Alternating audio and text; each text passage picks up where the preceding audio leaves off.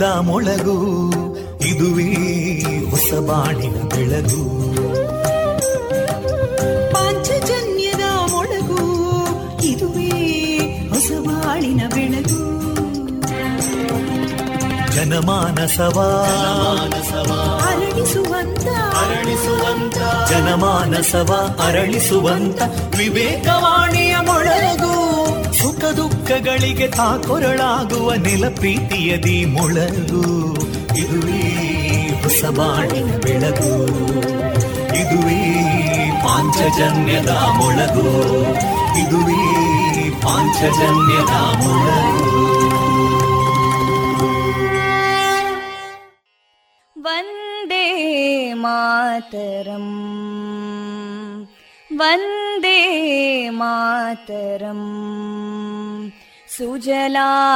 सुफलां मलयज शीतलां सस्यश्यामलां मातरं वन्दे मातरम्। शुभ्रजोत्स्ना पुलकितयामिनीं पुल्लकुसुमिता ध्रुमदळशोभिनीं सुहासिनीं सुमधुरभाषिणीं सुखदां वरदां मातरं वन्दे मातरम् कोटि कोटि कण्ठा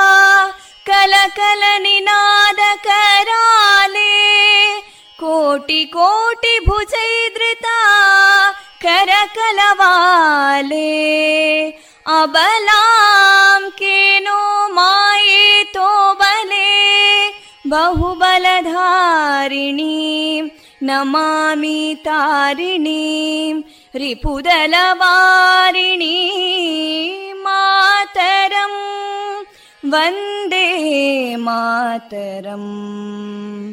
ತುಮಿ ವಿದ್ಯಾ, ತುಮಿ ಧರ್ಮ तुमि विद्या तुमि धर्मा तुमि हृदि तुमि मर्मा त्वं हि प्राणा शरीरे बाहुते तुमि मा शक्ति हृदये तुमि मा भक्ति तोमारयी प्रतिमा गडी मन्दिरे मन्दिरे वन्दे मातरम्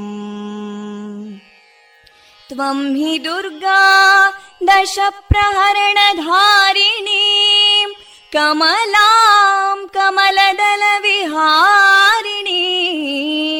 वाणीं विद्यादायिनीं नमामि त्वां नमामि कमलाम् अमलामतुलां सुजलां सुफलां मातरम् वन्दे मातरम् श्यामलां सरलां सुस्मितां भूषितां धरणीं भरणीं मातरम् वन्दे मातरम् वन्दे मातरम्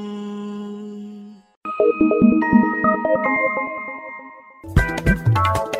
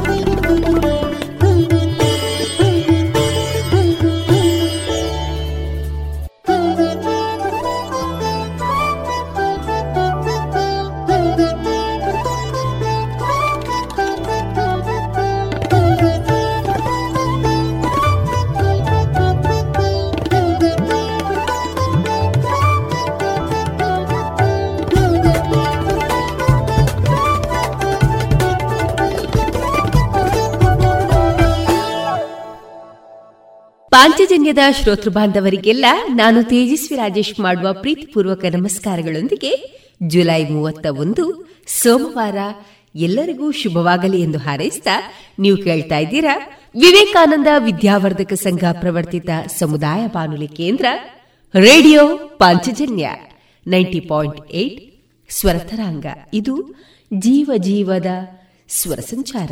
ಕೇಳುಗ ಮಿತ್ರರೇ, ಹುಲ್ಲು ತಿನ್ನುವ ಸಾಧು ಪ್ರಾಣಿ ಜಿಂಕೆ ವರ್ಷಕ್ಕೆ ಒಂದೇ ಮರಿಗೆ ಜನ್ಮ ನೀಡುತ್ತದೆ ಅವುಗಳನ್ನು ತಿಂದು ಬದುಕುವ ಸಿಂಹ, ಹುಲಿ, ಚಿರತೆಗಳು ನಾಲ್ಕೈದು ಮರಿಗಳಿಗೆ ಜನ್ಮ ನೀಡ್ತವೆ. ಆದರೂ ಭಗವಂತನ ಕೃಪೆಯಿಂದ ಕಾಡಿನಲ್ಲಿ ಸಾವಿರಾರು ಜಿಂಕೆಗಳು ಬದುಕ್ತವೆ. ಬೆರಳೆಣಿಕೆಯಷ್ಟು ಸಿಂಹ, ಹುಲಿಗಳು ಉಳಿತವೆ. ಹಾಗೆ ಧರ್ಮದಿಂದ ಬದುಕುವವರ ಸಂತಾನವನ್ನ ಧರ್ಮವೇ ರಕ್ಷಿಸುತ್ತದೆ ಎನ್ನುವ ಈ ಭಗವದ್ಗೀತೆಯ ಸಾಲನ್ನ ನಮ್ಮ ಪಾಂಚಜನ್ಯ ಕೇಳುಗ ಮಿತ್ರರೆಲ್ಲರ ಜೊತೆಗೂ ಹಂಚಿಕೊಳ್ಳುತ್ತಾ, ಶ್ರೋತೃ ಬಾಂಧವರೇ, ಈ ದಿನ ನಮ್ಮ ನಿಲಯದಿಂದ ಪ್ರಸಾರಗೊಳ್ಳಲಿರುವಂತಹ ಕಾರ್ಯಕ್ರಮಗಳ ವಿವರಗಳು ಇಂತಿವೆ. ಮೊದಲಿಗೆ ಭಕ್ತಿ ಗೀತೆಗಳು ಮಾರುಕಟ್ಟೆ ಧಾರಣೆ, ಸುಬುದ್ದಿ ದಾಮೋದರ ದಾಸ್ ಅವರಿಂದ ಶ್ರೀಮದ್ ಭಾಗವತಾಮೃತ ಬಿಂದು, ವಿವೇಕ ಸಂಜೀವಿನಿ ಸರಣಿ ಕಾರ್ಯಕ್ರಮದ ಈ ವಾರದ ಮದ್ದು, ಒಂದೆಲಗ. ಪ್ರಸ್ತುತಪಡಿಸುವವರು ಶ್ರೀಯುತ ದಾಮೋದರ ಪಾಟಾಳಿ ಭವ್ಯಶ್ರೀ ಮಂಡೆಕೋಲು ಮನ್ವಿತ್ ಶೆಟ್ಟಿ ಇರ ಅವರ ಭಾಗವತಿಕೆಯ ಗಾನವೈಭವ, ಮಹಿಷವತೆ, ಜಾಣಸುದ್ದಿ, ವಿಜ್ಞಾನ ವಿಚಾರ ವಿಸ್ಮಯಗಳ ಧ್ವನಿ ಪತ್ರಿಕೆ ಕೊನೆಯಲ್ಲಿ ಕಲ್ಲರಳಿ ಹೂವಾಗಿ ಕನ್ನಡ ಚಲನಚಿತ್ರದ ಮಧುರ ಗೀತೆಗಳು ಪ್ರಸಾರಗೊಳ್ಳಲಿವೆ.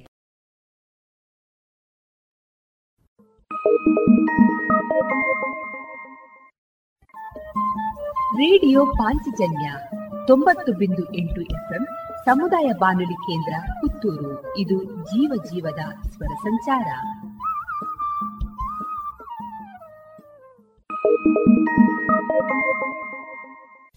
ಇದೀಗ ಶ್ರೀದೇವರ ಭಕ್ತಿ ಗೀತೆಗಳು ಪ್ರಸಾರಗೊಳ್ಳಲಿವೆ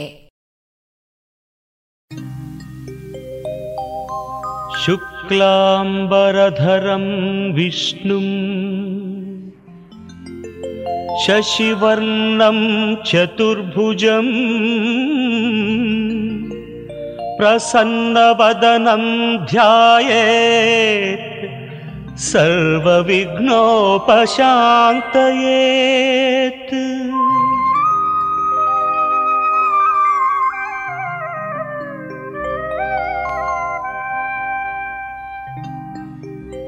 रजतगिरिवास शरणु फणिभूषा।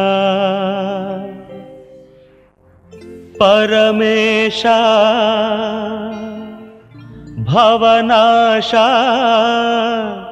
शरणु सर्वेशा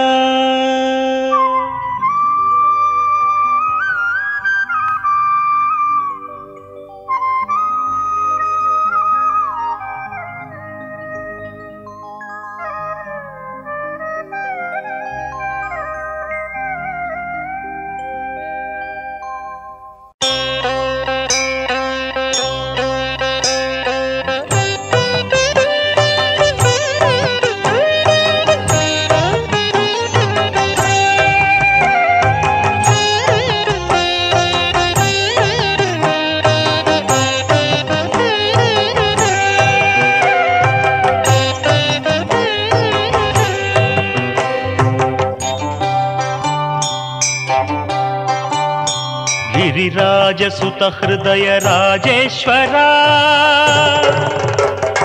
ಹಣಿಹಾರ ಶಿತಿ ಕಂಠ ಗೌರೀವರ. ಸುರನಿಕರನುತ ಈಶ ಶಶಿಶೇಖರ ಪುರಿನಿರತ ಕರುಣಾಳು ಗಂಗಾಧರ. ಪುರಿನಿರತ ಕರುಣಾಳು ಗಂಗಾಧರ. ಗಿರಿರಾಜಸುತ ಹೃದಯ ರಾಜೇಶ್ವರ. ಕಶಿತಿ ಕಂಠ ಗೌರೀವರ ಸುರನಿಕರನುತ ಈಶ ಶಶಿಶೇಖರ ಪುರಿನಿರತ ಕರುಣಾಳು ಗಂಗಾಧರ ಪುರಿನಿರತ ಕರುಣಾಳು ಗಂಗಾಧರ.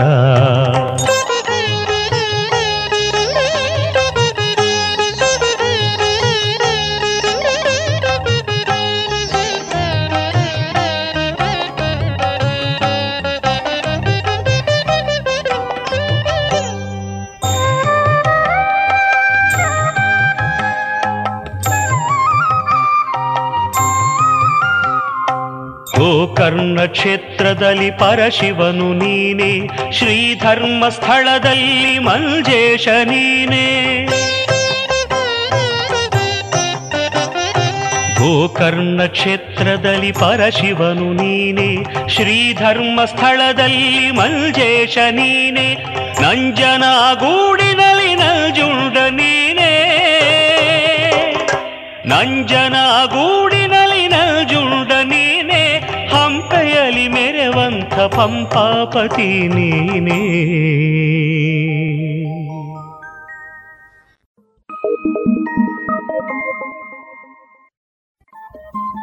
ರೇಡಿಯೋ ಪಾಂಚಜನ್ಯ ತೊಂಬತ್ತು ಬಿಂದು ಎಂಟು ಎಫ್ಎಂ ಸಮುದಾಯ ಬಾನುಲಿ ಕೇಂದ್ರ ಪುತ್ತೂರು. ಇದು ಜೀವ ಜೀವದ ಸ್ವರ ಸಂಚಾರ.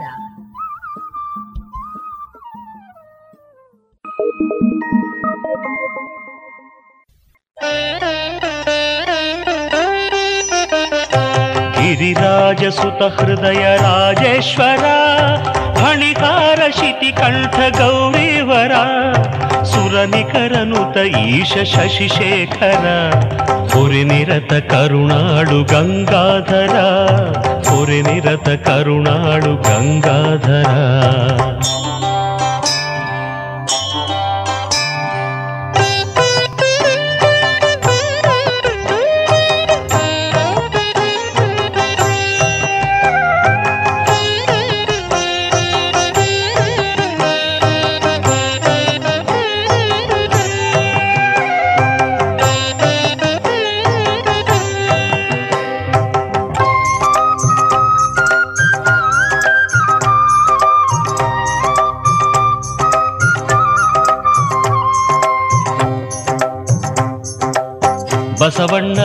ನೂತಿಸಿದ ಕೂಡಲ ಸಂಗಮೇಶ್ವರ ಬಸವಣ್ಣ ತಿಸಿದ ಕೂಡಲ ಸಂಗಮೇಶ್ವರ, ಅಕ್ಕ ಮಹಾದೇವಿಯ ಚೆನ್ನ ಮಲ್ಲಿಕಾರ್ಜುನ, ಅಕ್ಕ ಮಹಾದೇವಿಯ ಚೆನ್ನ ಮಲ್ಲಿಕಾರ್ಜುನ, ಶ್ರೀರಾಮ ಪೂಜಿಸಿದ ರಾಮೇಶ್ವರ, ಶ್ರೀರಾಮ ಪೂಜಿಸಿದ ರಾಮೇಶ್ವರ.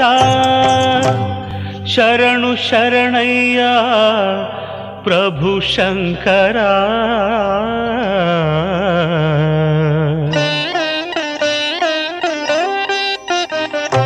ಗಿರಿರಾಜ ಸುತ ಹೃದಯ ರಾಜೇಶ್ವರ. ಫಣಿಹಾರ ಶಿತಿ ಕಂಠ ಗೌರಿವರ. ಸುರನಿಕರನುತ ಈಶ ಶಶಿಶೇಖರ. ಪುರಿ ನಿರತ ಕರುಣಾಡು ಗಂಗಾಧರ, ಪುರಿ ನಿರತ ಕರುಣಾಡು ಗಂಗಾಧರ. ಗಿರಿರಾಜ ಸುತ ಹೃದಯ ರಾಜೇಶ್ವರ ಫಣಿಕಾರ ಶಿತಿ ಕಂಠ ಗೌರಿವರ ಸುರನಿಕರನುತ ಈಶ ಶಶಿಶೇಖರ ಪುರಿ ನಿರತ ಕರುಣಾಡು ಗಂಗಾಧರ, ಪುರಿ ನಿರತ ಕರುಣಾಡು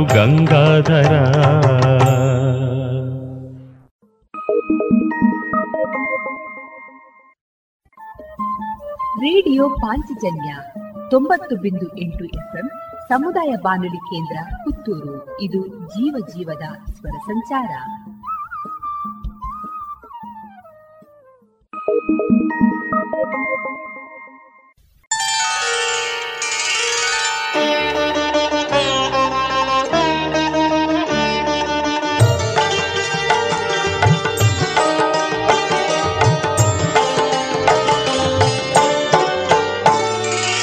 ಅದು ಕೆಂಪು ಮೂಡುತ್ತಿದೆ ಮೂಡಣದಲ್ಲಿ. ಮುಂಜಾನೆಯ ಮಂಜಿಹುದು ಕೂದಳದಲ್ಲಿ. ಅದು ಕೆಂಪು ಮೂಡುತ್ತಿದೆ ಮೂಡಣದಲ್ಲಿ. ಮುಂಜಾನೆಯ ಮಂಜಿಹುದು ಕೂದಳದಲ್ಲಿ. ತಂಗಾಳಿ ಬೀಸುತ್ತಿದೆ ತಂಪನು ಚೆಲ್ಲಿ. ಹಕ್ಕಿಗಳು ಹಾಡುತ್ತಿವೆ ಇಂಚರದಲ್ಲಿ. ಸುಪ್ರಭಾತ ಸುಪ್ರಭಾತವು ನಿನಗೆ ಪ್ರಭುವೇ ಮಂಜುನಾಥ ಸ್ವಾಮಿ ಕರುಣಾಳುವೆ ಸುಪ್ರಭಾತ ಸುಪ್ರಭಾತ ಸುಪ್ರಭಾತ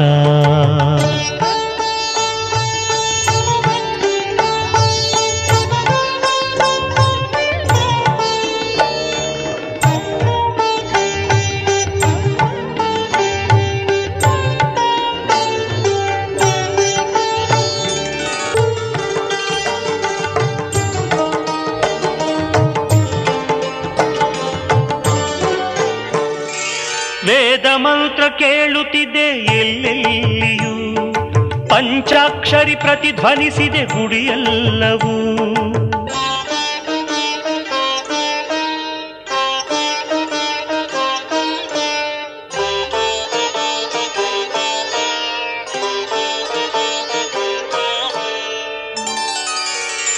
ವೇದ ಮಂತ್ರ ಕೇಳುತ್ತಿದೆ ಎಲ್ಲೆಲ್ಲಿಯೂ ಪಂಚಾಕ್ಷರಿ ಪ್ರತಿಧ್ವನಿಸಿದೆ ಗುಡಿಯೆಲ್ಲವೂ. ಗುಡಿಗಂಟೆ ನಾದ ತುಂಬಿ ಗಗನದೆ ಎಲ್ಲೂ ಗುಡಿಗಂಟೆ ನಾದ ತುಂಬಿ ಗಗನದೆ ಎಲ್ಲೂ ವೇಳೆಯಾಯಿತು ಪ್ರಭುವೇ ಎದ್ದೇಳು. ಮಂಜುನಾಥ ಸ್ವಾಮಿಯೇ, ಕರುಣಾಳುವೆ, ಸುಪ್ರಭಾತ ಸುಪ್ರಭಾತ ಸುಪ್ರಭಾತ.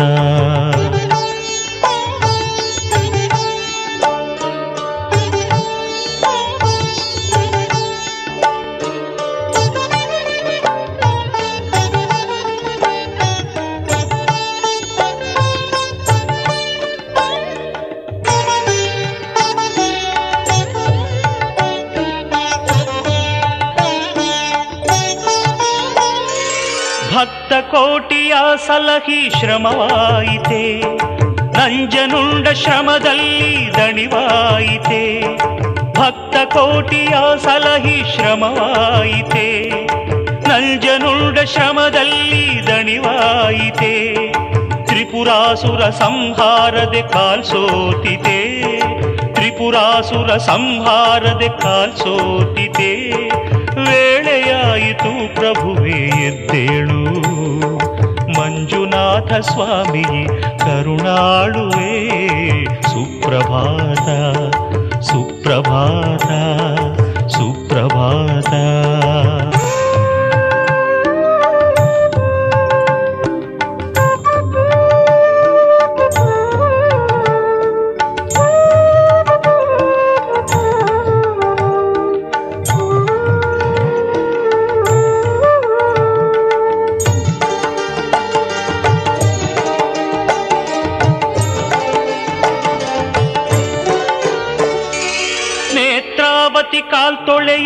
ಕಾಯಿತಿರುವಳು ಅಣ್ಣಪ್ಪ ಸ್ವಾಮಿ ಪದದೆ ನಿಂತಿರುವನು. ನೇತ್ರಾವತಿ ಕಾಲ್ತೊಳೆಯೇ ಕಾಯಿತಿರುವಳು ಅಣ್ಣಪ್ಪ ಸ್ವಾಮಿ ಪದದೆ ನಿಂತಿರುವನು. ಭಕ್ತರೆಲ್ಲ ಒಲವಿಗಾಗಿ ಬೇಡುತ್ತಿರುವರು. ಭಕ್ತರೆಲ್ಲ ಒಲವಿಗಾಗಿ ಬೇಡುತ್ತಿರುವರು. ವೇಳೆಯಾಯಿತು ಪ್ರಭುವೇ ಎದ್ದೇಳು. ಮಂಜುನಾಥ ಸ್ವಾಮಿ ಕರುಣಾಳುವೆ, ಸುಪ್ರಭಾತ ಸುಪ್ರಭಾತ ಸುಪ್ರಭಾತ. ಅದು ಕೆಂಪು ಮೂಡುತ್ತಿದೆ ಮೂಡಣದಲ್ಲಿ, ಮುಂಜಾನೆಯ ಮಂಜಿಹುದು ಕೂದಳದಲ್ಲಿ. ಅದೋ ಕೆಂಪು ಮೂಡುತ್ತಿದೆ ಮೂಡಣದಲ್ಲಿ, ಮುಂಜಾನೆಯ ಮಂಜಿಹುದು ಕೂದಳದಲ್ಲಿ. ತಂಗಾಳಿ ಬೀಸುತ್ತಿದೆ ತಂಪನು ಚೆಲ್ಲಿ ಹಕ್ಕಿಗಳು ಹಾಡುತ್ತಿವೆ ಇಂಚರದಲ್ಲಿ ಸುಪ್ರಭಾತ ಸುಪ್ರಭಾತವು ನಿನಗೆ ಪ್ರಭುವೇ ಮಂಜುನಾಥ ಸ್ವಾಮಿ ಕರುಣಾಳುವೆ ಸುಪ್ರಭಾತ ಸುಪ್ರಭಾತ ಸುಪ್ರಭಾತ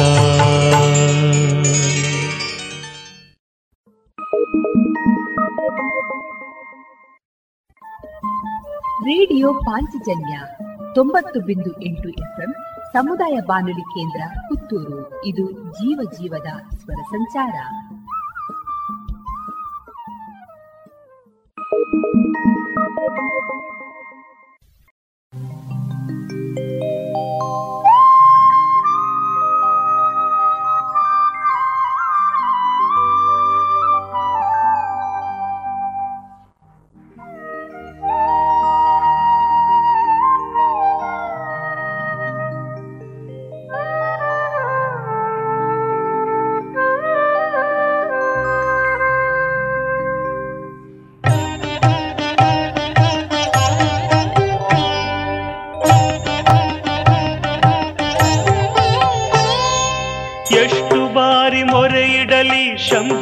ಶಂಕರ ಕಷ್ಟಗಳ ನೀಗಿಸುವ ಹೇ ಮಹೇಶ್ವರ ಎಷ್ಟು ಬಾರಿ ಮೊರೆಯಿಡಲಿ ಶಂಭೋ ಶಂಕರ ಕಷ್ಟಗಳ ನೀಗಿಸುವ ಹೇ ಮಹೇಶ್ವರ.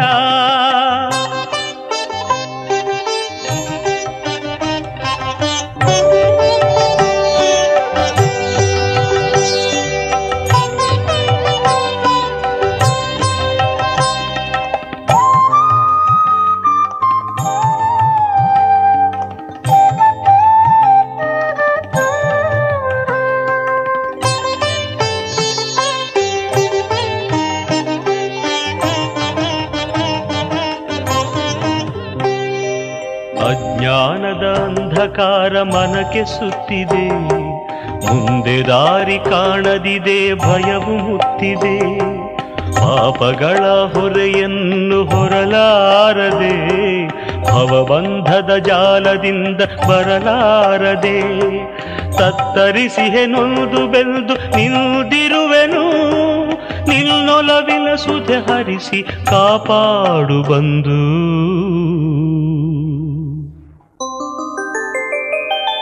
ಎಷ್ಟು ಬಾರಿ ಮೊರೆ ಇಡಲಿ ಶಂಭೋ ಶಂಕರ. ಕಷ್ಟಗಳ ನೀಗಿಸುವ ಹೇ ಮಹೇಶ್ವರ.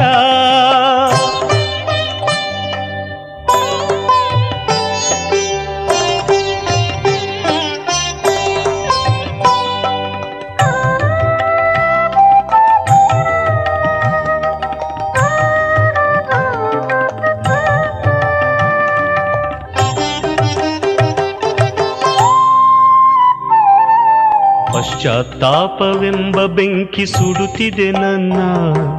ಮಲಿನ ಕಳೆದು ಆಗಲಿ ಮನ ಪುಟ ಬಿಟ್ಟ ಚಿನ್ನ. ಕಂಬನಿಯಲ್ಲಿ ಪಾದ ತೊಳೆವ ಆಸೆಯಾಗಿದೆ. ನಿಂತಿರುವೆನು ಮೌನದಲ್ಲಿ ಮಾತು ಬಾರದೆ. ಕರುಣಿಸಿ ಪ್ರಭು ನೀ ಮನ ನೆಮ್ಮದಿ ತಾರ. ಕೈ ಹಿಡಿದು ನಡೆಸೆನ್ನ ಹೇ ದೀನ ಬಂಧು.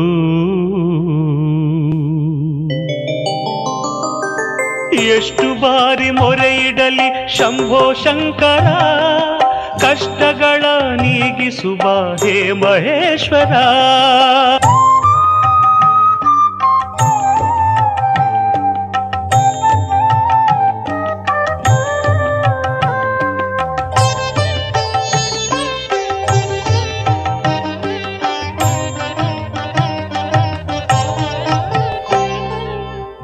ಆತ್ಮವೆನುವ ಪ್ರಣವದಿಂದ ಆರಾಧಿಸುವೆ. ಉಶ್ವಾಸ ನಿಶ್ವಾಸದೆ ಕೀರ್ತಿ ಹಾಡುವೆ. ಪ್ರಾಣ ಜ್ಯೋತಿ ದೀಪದಿಂದ ಹಾರತಿಗೈವೆ ಭಕ್ತ ಕುಸುಮ ತವ ಪಾದಕ್ಕೆ ಅರ್ಚನೆಗೈವೆ ಮುಕ್ತಿದಾರಿ ತೋರೋ ಹೇ ಕರುಣಾಮಯನೇ. ತವ ಪಾದ ಪೂಜ ನೀಡು ಪಾವನಾಂಗನೇ.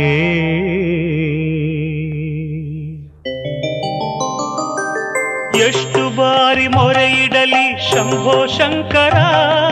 ಕಷ್ಟಗಳ ನೀಗಿಸುವ ಹೇ ಮಹೇಶ್ವರ. ಎಷ್ಟು ಬಾರಿ ಮೊರೆ ಇಡಲಿ ಶಂಭೋ ಶಂಕರ. ಕಷ್ಟಗಳ ನೀಗಿಸುವ ಹೇ ಮಹೇಶ್ವರ. ಕಷ್ಟಗಳ ನೀಗಿಸುವ ಹೇ ಮಹೇಶ್ವರ. ಕಷ್ಟಗಳ ನೀಗಿಸುವ ಹೇ ಮಹೇಶ್ವರ.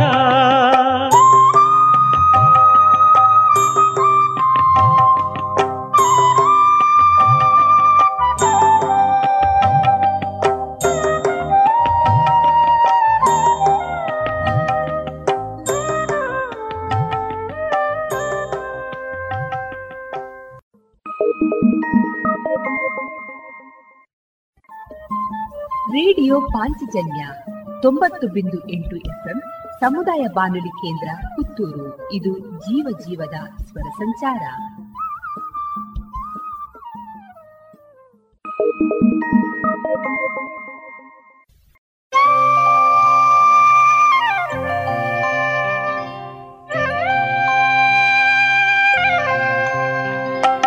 ಪಾಹಿ ಮಾಂ ಪಾಹಿ ಮಾಂ ಪರಮೇಶ್ವರ धर्मस्थल मञ्जेश्वरा पाहि मां पाहि मां परमेश्वरा।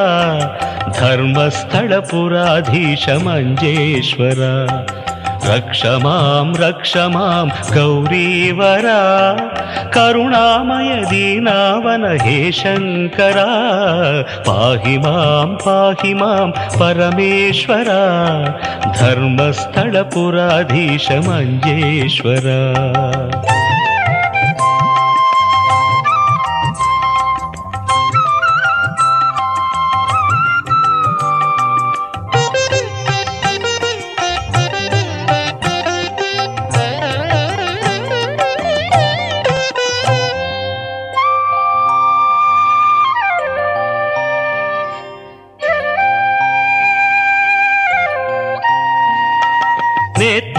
ನೇತ್ರಾವತಿ ಸಲಿಲ ಚಂದನ ಚರ್ಚಿತ ಧರ್ಮದೇವತಾ ಅಣ್ಣಪ್ಪ ಸುಪೂಜಿತ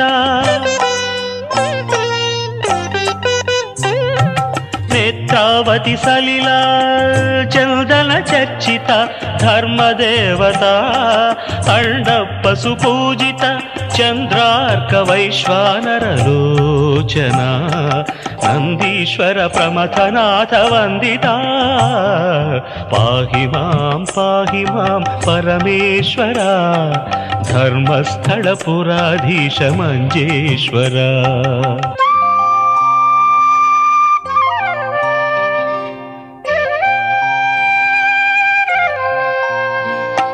శ్రీ పార్వతీదేవి ಹೃದಯ ವಿಹಾರಿ, ಶ್ರಿತ ಪಾರಿಜಾತ, ತ್ರಿಪುರಾಸುರ ಸಂಹಾರಿ. ಶ್ರೀ ಪಾರ್ವತಿ ದೇವಿ, ಹೃದಯ ವಿಹಾರಿ, ಶ್ರಿತ ಪಾರಿಜಾತ, ತ್ರಿಪುರಾಸುರ ಸಂಹಾರಿ, ಕರುಣಾಳು ಕಾಪಾಡು ನೀನಮ್ಮನೂ. सुरकिन्नरगन्धर्वमुनिनुता। पाहि मां पाहि मां परमेश्वर। धर्मस्थलपुराधीशमञ्जेश्वरा।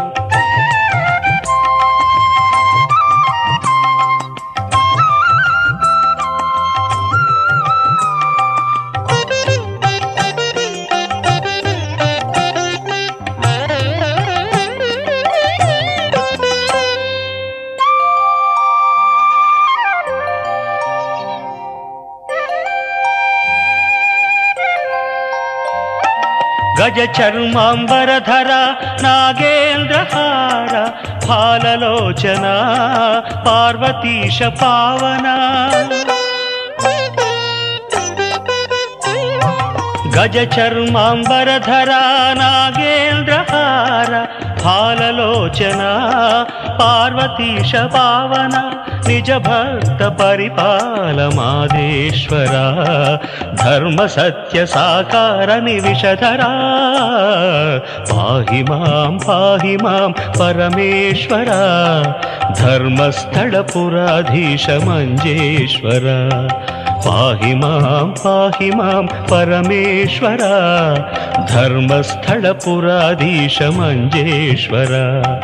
रक्ष मां रक्ष मां गौरीवरा करुणामय दीनावन हे शङ्करा पाहि मां पाहि मां परमेश्वर धर्मस्थलपुराधीशमञ्जेश्वरा।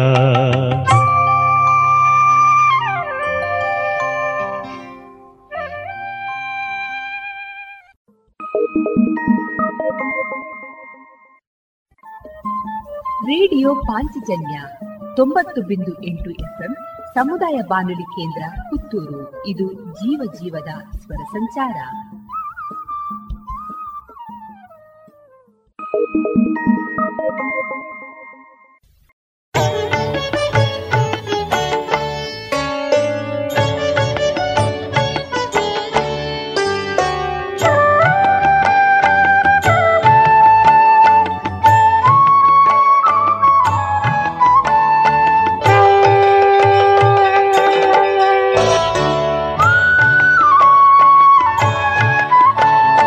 शम्भो महादेव अम्बा मनोभाव ब्रह्मादिसुरश्रेष्ठ सम्पूज्य नीने। ईश तत्पुरुषस्य पञ्चास्य नीने ईश्वरी हृदयेश फणिभूषणीने शम्भो महादेव अम्बा मनोभाव ब्रह्मादिसुरश्रेष्ठ सम्पूज्यनीने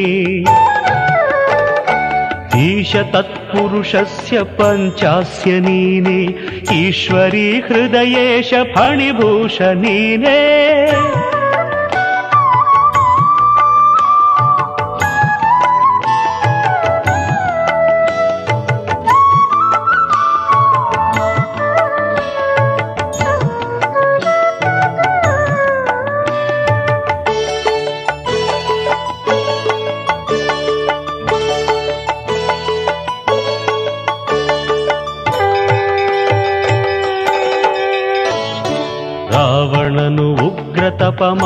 ಮಾಡಿದ ವೇಳೆ ಆತ್ಮದ ಲಿಂಗವನು ತಂದವನು ನೀನೇ. ರಾವಣನು ಉಗ್ರತಪ ಮಾಡಿದ ವೇಳೆ ಆತ್ಮದ ಲಿಂಗವನು ತಂದವನು ನೀನೇ. ಗಣಪತಿಯು ಆ ಲಿಂಗ ಭೂಮಿಗಿಡೋ ವೇಳೆ ಗೋಕರ್ಣ ಕ್ಷೇತ್ರದಲ್ಲಿ ನೆಲೆಸಿದವ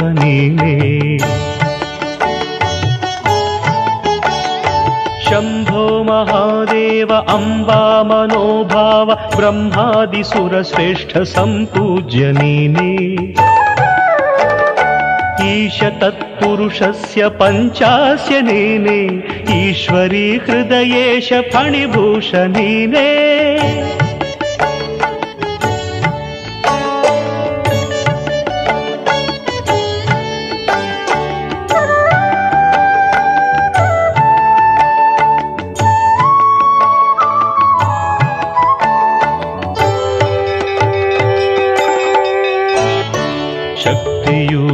ಅಗ್ನಿಯಲಿ ಹಾರಿದ ವೇಳೆ ದಕ್ಷನನು ಆಗ್ರಹದೆ ಧ್ವಂಸಗೈದವನೀನಿ. ಶಕ್ತಿಯು ಅಗ್ನಿಯಲಿ ಹಾರಿದ ವೇಳೆ ದಕ್ಷನನು ಆಗ್ರಹದೆ ಧ್ವಂಸಗೈದವನೀನೆ. ಕಾಮನನು ಕೋಪದಲ್ಲಿ ದಹಿಸಿದವನೀನೆ, ಗಿರಿಜಯನು ಪ್ರೀತಿಯಲಿ ವರಿಸಿದವ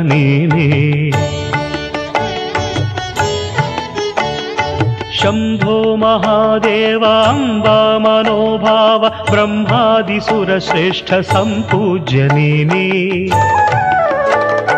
ईश तत्पुरुषस्य पञ्चास्य नीनि ईश्वरी हृदयेश फणिभूषणीने।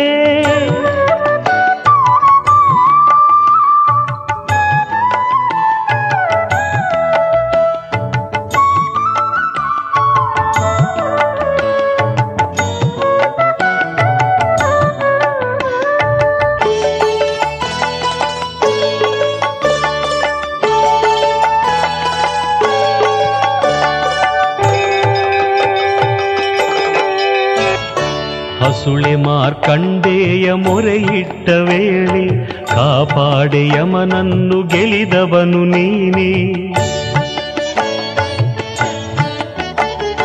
ಹಸುಳೆ ಮಾರ್ಕಂಡೇಯ ಮೊರೆಯಿಟ್ಟ ವೇಳೆ ಕಾಪಾಡೆ ಯಮನನ್ನು ಗೆಲಿದವನು ನೀನೆ. ಕಡಲನ್ನು ಶ್ರೀರಾಮ ದಾಟುವ ವೇಳೆ ವರ ನೀಡಿ ಶಿವರಾಮಾದವನು ನೀನೇ. ಮಹಾದೇವ ಅಂಬಾ ಮನೋಭಾವ ಬ್ರಹ್ಮಾದಿಸುರ ಶ್ರೇಷ್ಠ ಸಂಪೂಜ್ಯ ನೀನೇ ईश तत्पुरुषस्य पञ्चास्य नीने ईश्वरी हृदयेश फणिभूषणीने शम्भो महादेव अम्बा मनोभाव ब्रह्मादिसुरश्रेष्ठ सम्पूज्य नीने ईश तत्पुरुषस्य पञ्चास्य नीने ईश्वरी हृदयेश फणिभूषणीने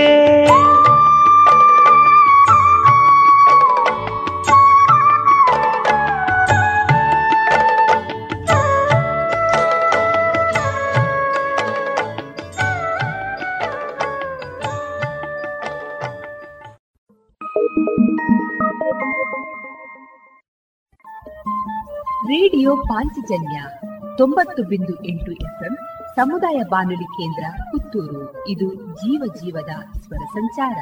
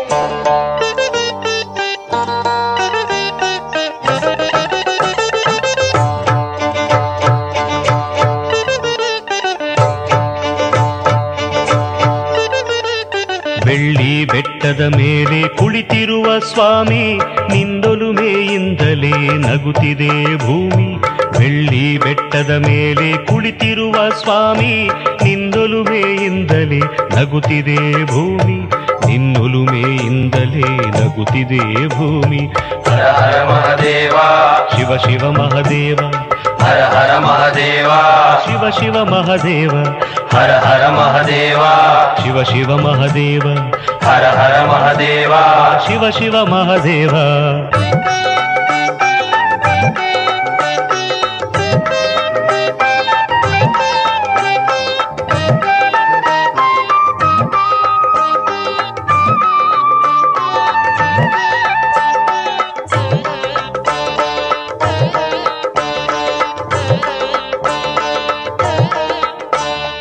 ಜಪ ತಪದೆ ಮೈ ಮರೆತ ಸ್ಮಶಾನವಾಸಿಯೇ, ಪೂಜಿಸುವ ಭಕ್ತ ಜನರ ಹೃದಯವಾಸಿಯೇ. ಜಪ ತಪದೆ ಮೈ ಮರೆತ ಸ್ಮಶಾನವಾಸಿಯೇ, ಪೂಜಿಸುವ ಭಕ್ತ ಜನರ ಹೃದಯವಾಸಿಯೇ. ಜಟಾಜೂಟಧಾರಿ ಹೇ ಮಹಾಯೋಗಿಯೇ, ಜಟಾಜೂಟಧಾರಿ ಹೇ ಮಹಾಯೋಗಿಯೇ. ನಿರಾಕಾರ ಸಾಕಾರ ನಿವುಲಿಯೋ ಪಶುಪತಿ. ಹರ ಹರ ಮಹದೇವ. ಶಿವ ಶಿವ ಮಹದೇವ. ಹರ ಹರ ಮಹದೇವ. ಶಿವ ಶಿವ ಮಹದೇವ. ಹರ ಹರ ಮಹದೇವ. ಶಿವ ಶಿವ ಮಹದೇವ. ಹರ ಹರ ಮಹದೇವ. ಶಿವ ಶಿವ ಮಹದೇವ.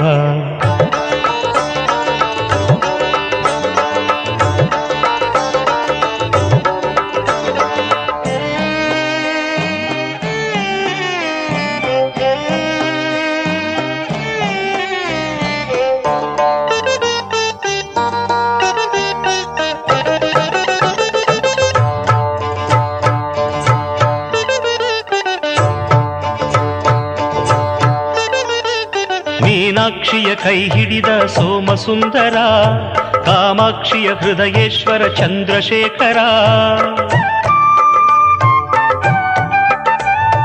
ಮೀನಾಕ್ಷಿಯ ಕೈ ಹಿಡಿದ ಸೋಮಸುಂದರ ಕಾಮಾಕ್ಷಿಯ ಹೃದಯೇಶ್ವರ ಚಂದ್ರಶೇಖರ ವಿಶಾಲಾಕ್ಷಿ ಒಲುಮೆ ಪಡೆದ ವಿಶ್ವನಾಥನೇ ವಿಶಾಲಾಕ್ಷಿ ಒಲುಮೆ ಪಡೆದ ವಿಶ್ವನಾಥನೇ ಪಂಪಾಪತಿ ಪ್ರಿಯನಾಥ ಶಂಭೋ शङ्कर हर हर महादेव।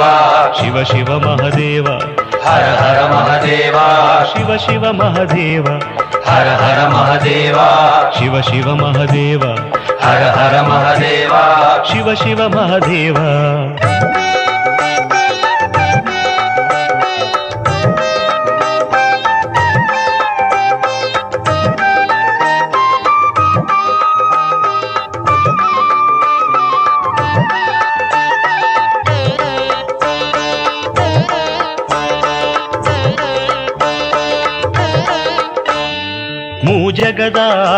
ಆಧಾರನೆ ಮಾದೇಶ್ವರನೇ ಭಕ್ತ ಪ್ರಿಯ ನೀನೆಂಬರು ಮುರುಡೇಶ್ವರನೇ.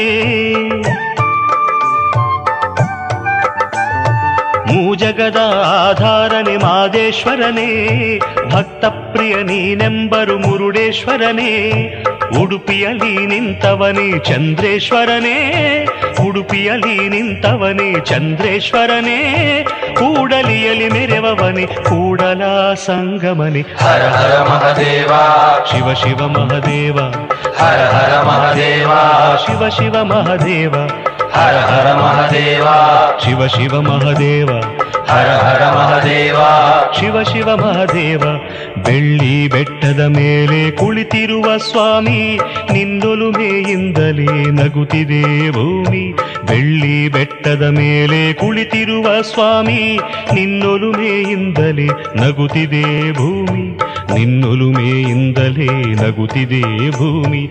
ಹರ ಹರ ಮಹದೇವ ಶಿವ ಶಿವ ಮಹದೇವ ಹರ ಹರ ಮಹದೇವ ಶಿವ ಶಿವ ಮಹದೇವ ಹರ ಹರ ಮಹದೇವ ಶಿವ ಶಿವ ಮಹದೇವ ಹರ ಹರ ಮಹದೇವ ಶಿವ ಶಿವ ಮಹದೇವ ಹರ ಹರ ಮಹದೇವ ಶಿವ ಶಿವ ಮಹದೇವ ಹರ ಹರ ಮಹದೇವ ಶಿವ ಶಿವ ಮಹದೇವ ಹರ ಹರ ಮಹದೇವ ಶಿವ ಶಿವ ಮಹದೇವ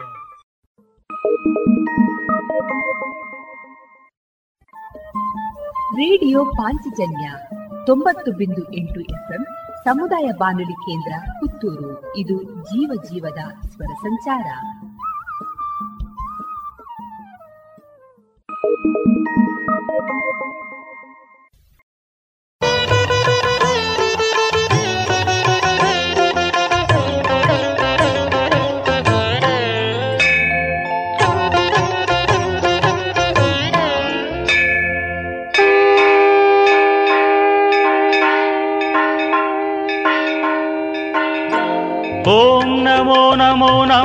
ನಮೋ ನಟರಾಜ ಲೀಲಾ ತಾಂಡವ ನಾಟ್ಯ ವಿರಾಜ ತಕಿಟ ತಕಿಟ ತಧಿಮಿ ತಕಿಟ ಲಯಕೆ ಮೈ ಮರೆತು ನರ್ತಿಸುವ ಶಿವರಾಜ ಓಂ ನಮೋ ನಮೋ ನಮೋ ನಟರಾಜ ಲೀಲಾ ತಾಂಡವ ನಾಟ್ಯ ವಿರಾಜ ತಕಿಟ ತಕಿಟ ತಧಿಮಿ ತಕಿಟ ಲಯಕೆ ಮೈ ಮರೆತು ನರ್ತಿಸುವ ಶಿವರಾಜ ಓಂ ನಮೋ ನಮೋ ನಮೋ ನಟರಾಜ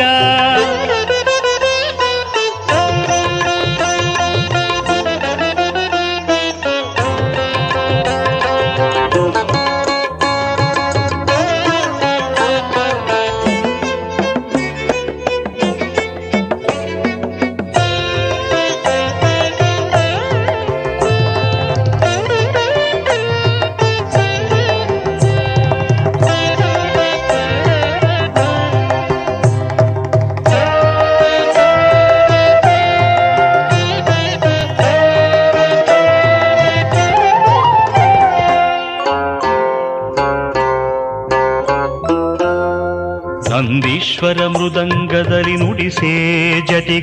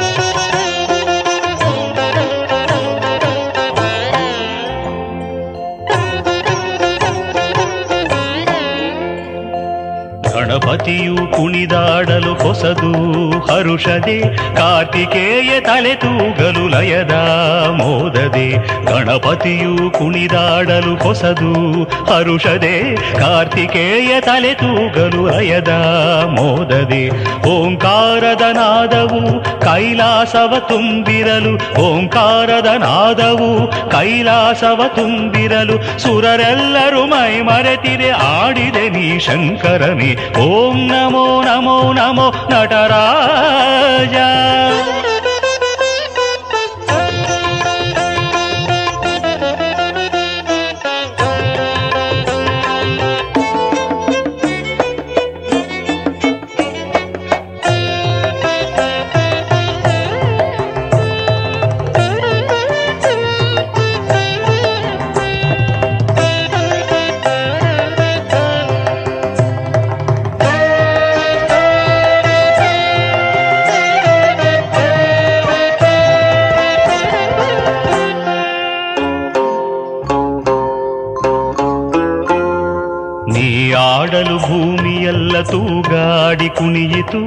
ಹಸಿರು ಹೊನ್ನಿ ಹೂವರಡಿ ನಲಿದಿನಲ್ಲಿ ಮೆರೆಯಿತು.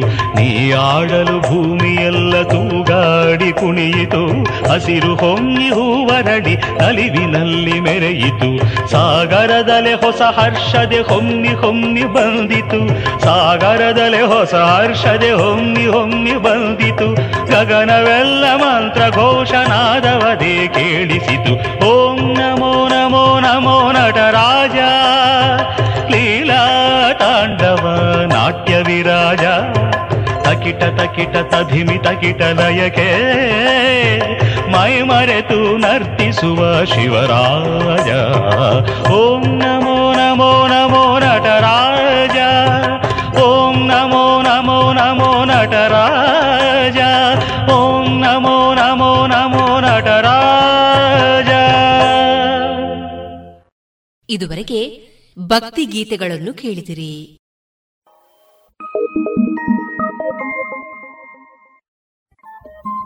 ರೇಡಿಯೋ ಪಾಂಚಜನ್ಯ ತೊಂಬತ್ತು ಬಿಂದು ಎಂಟು ಎಫ್ಎಂ ಸಮುದಾಯ ಬಾನುಲಿ ಕೇಂದ್ರ ಪುತ್ತೂರು. ಇದು ಜೀವ ಜೀವದ ಸ್ವರ ಸಂಚಾರ.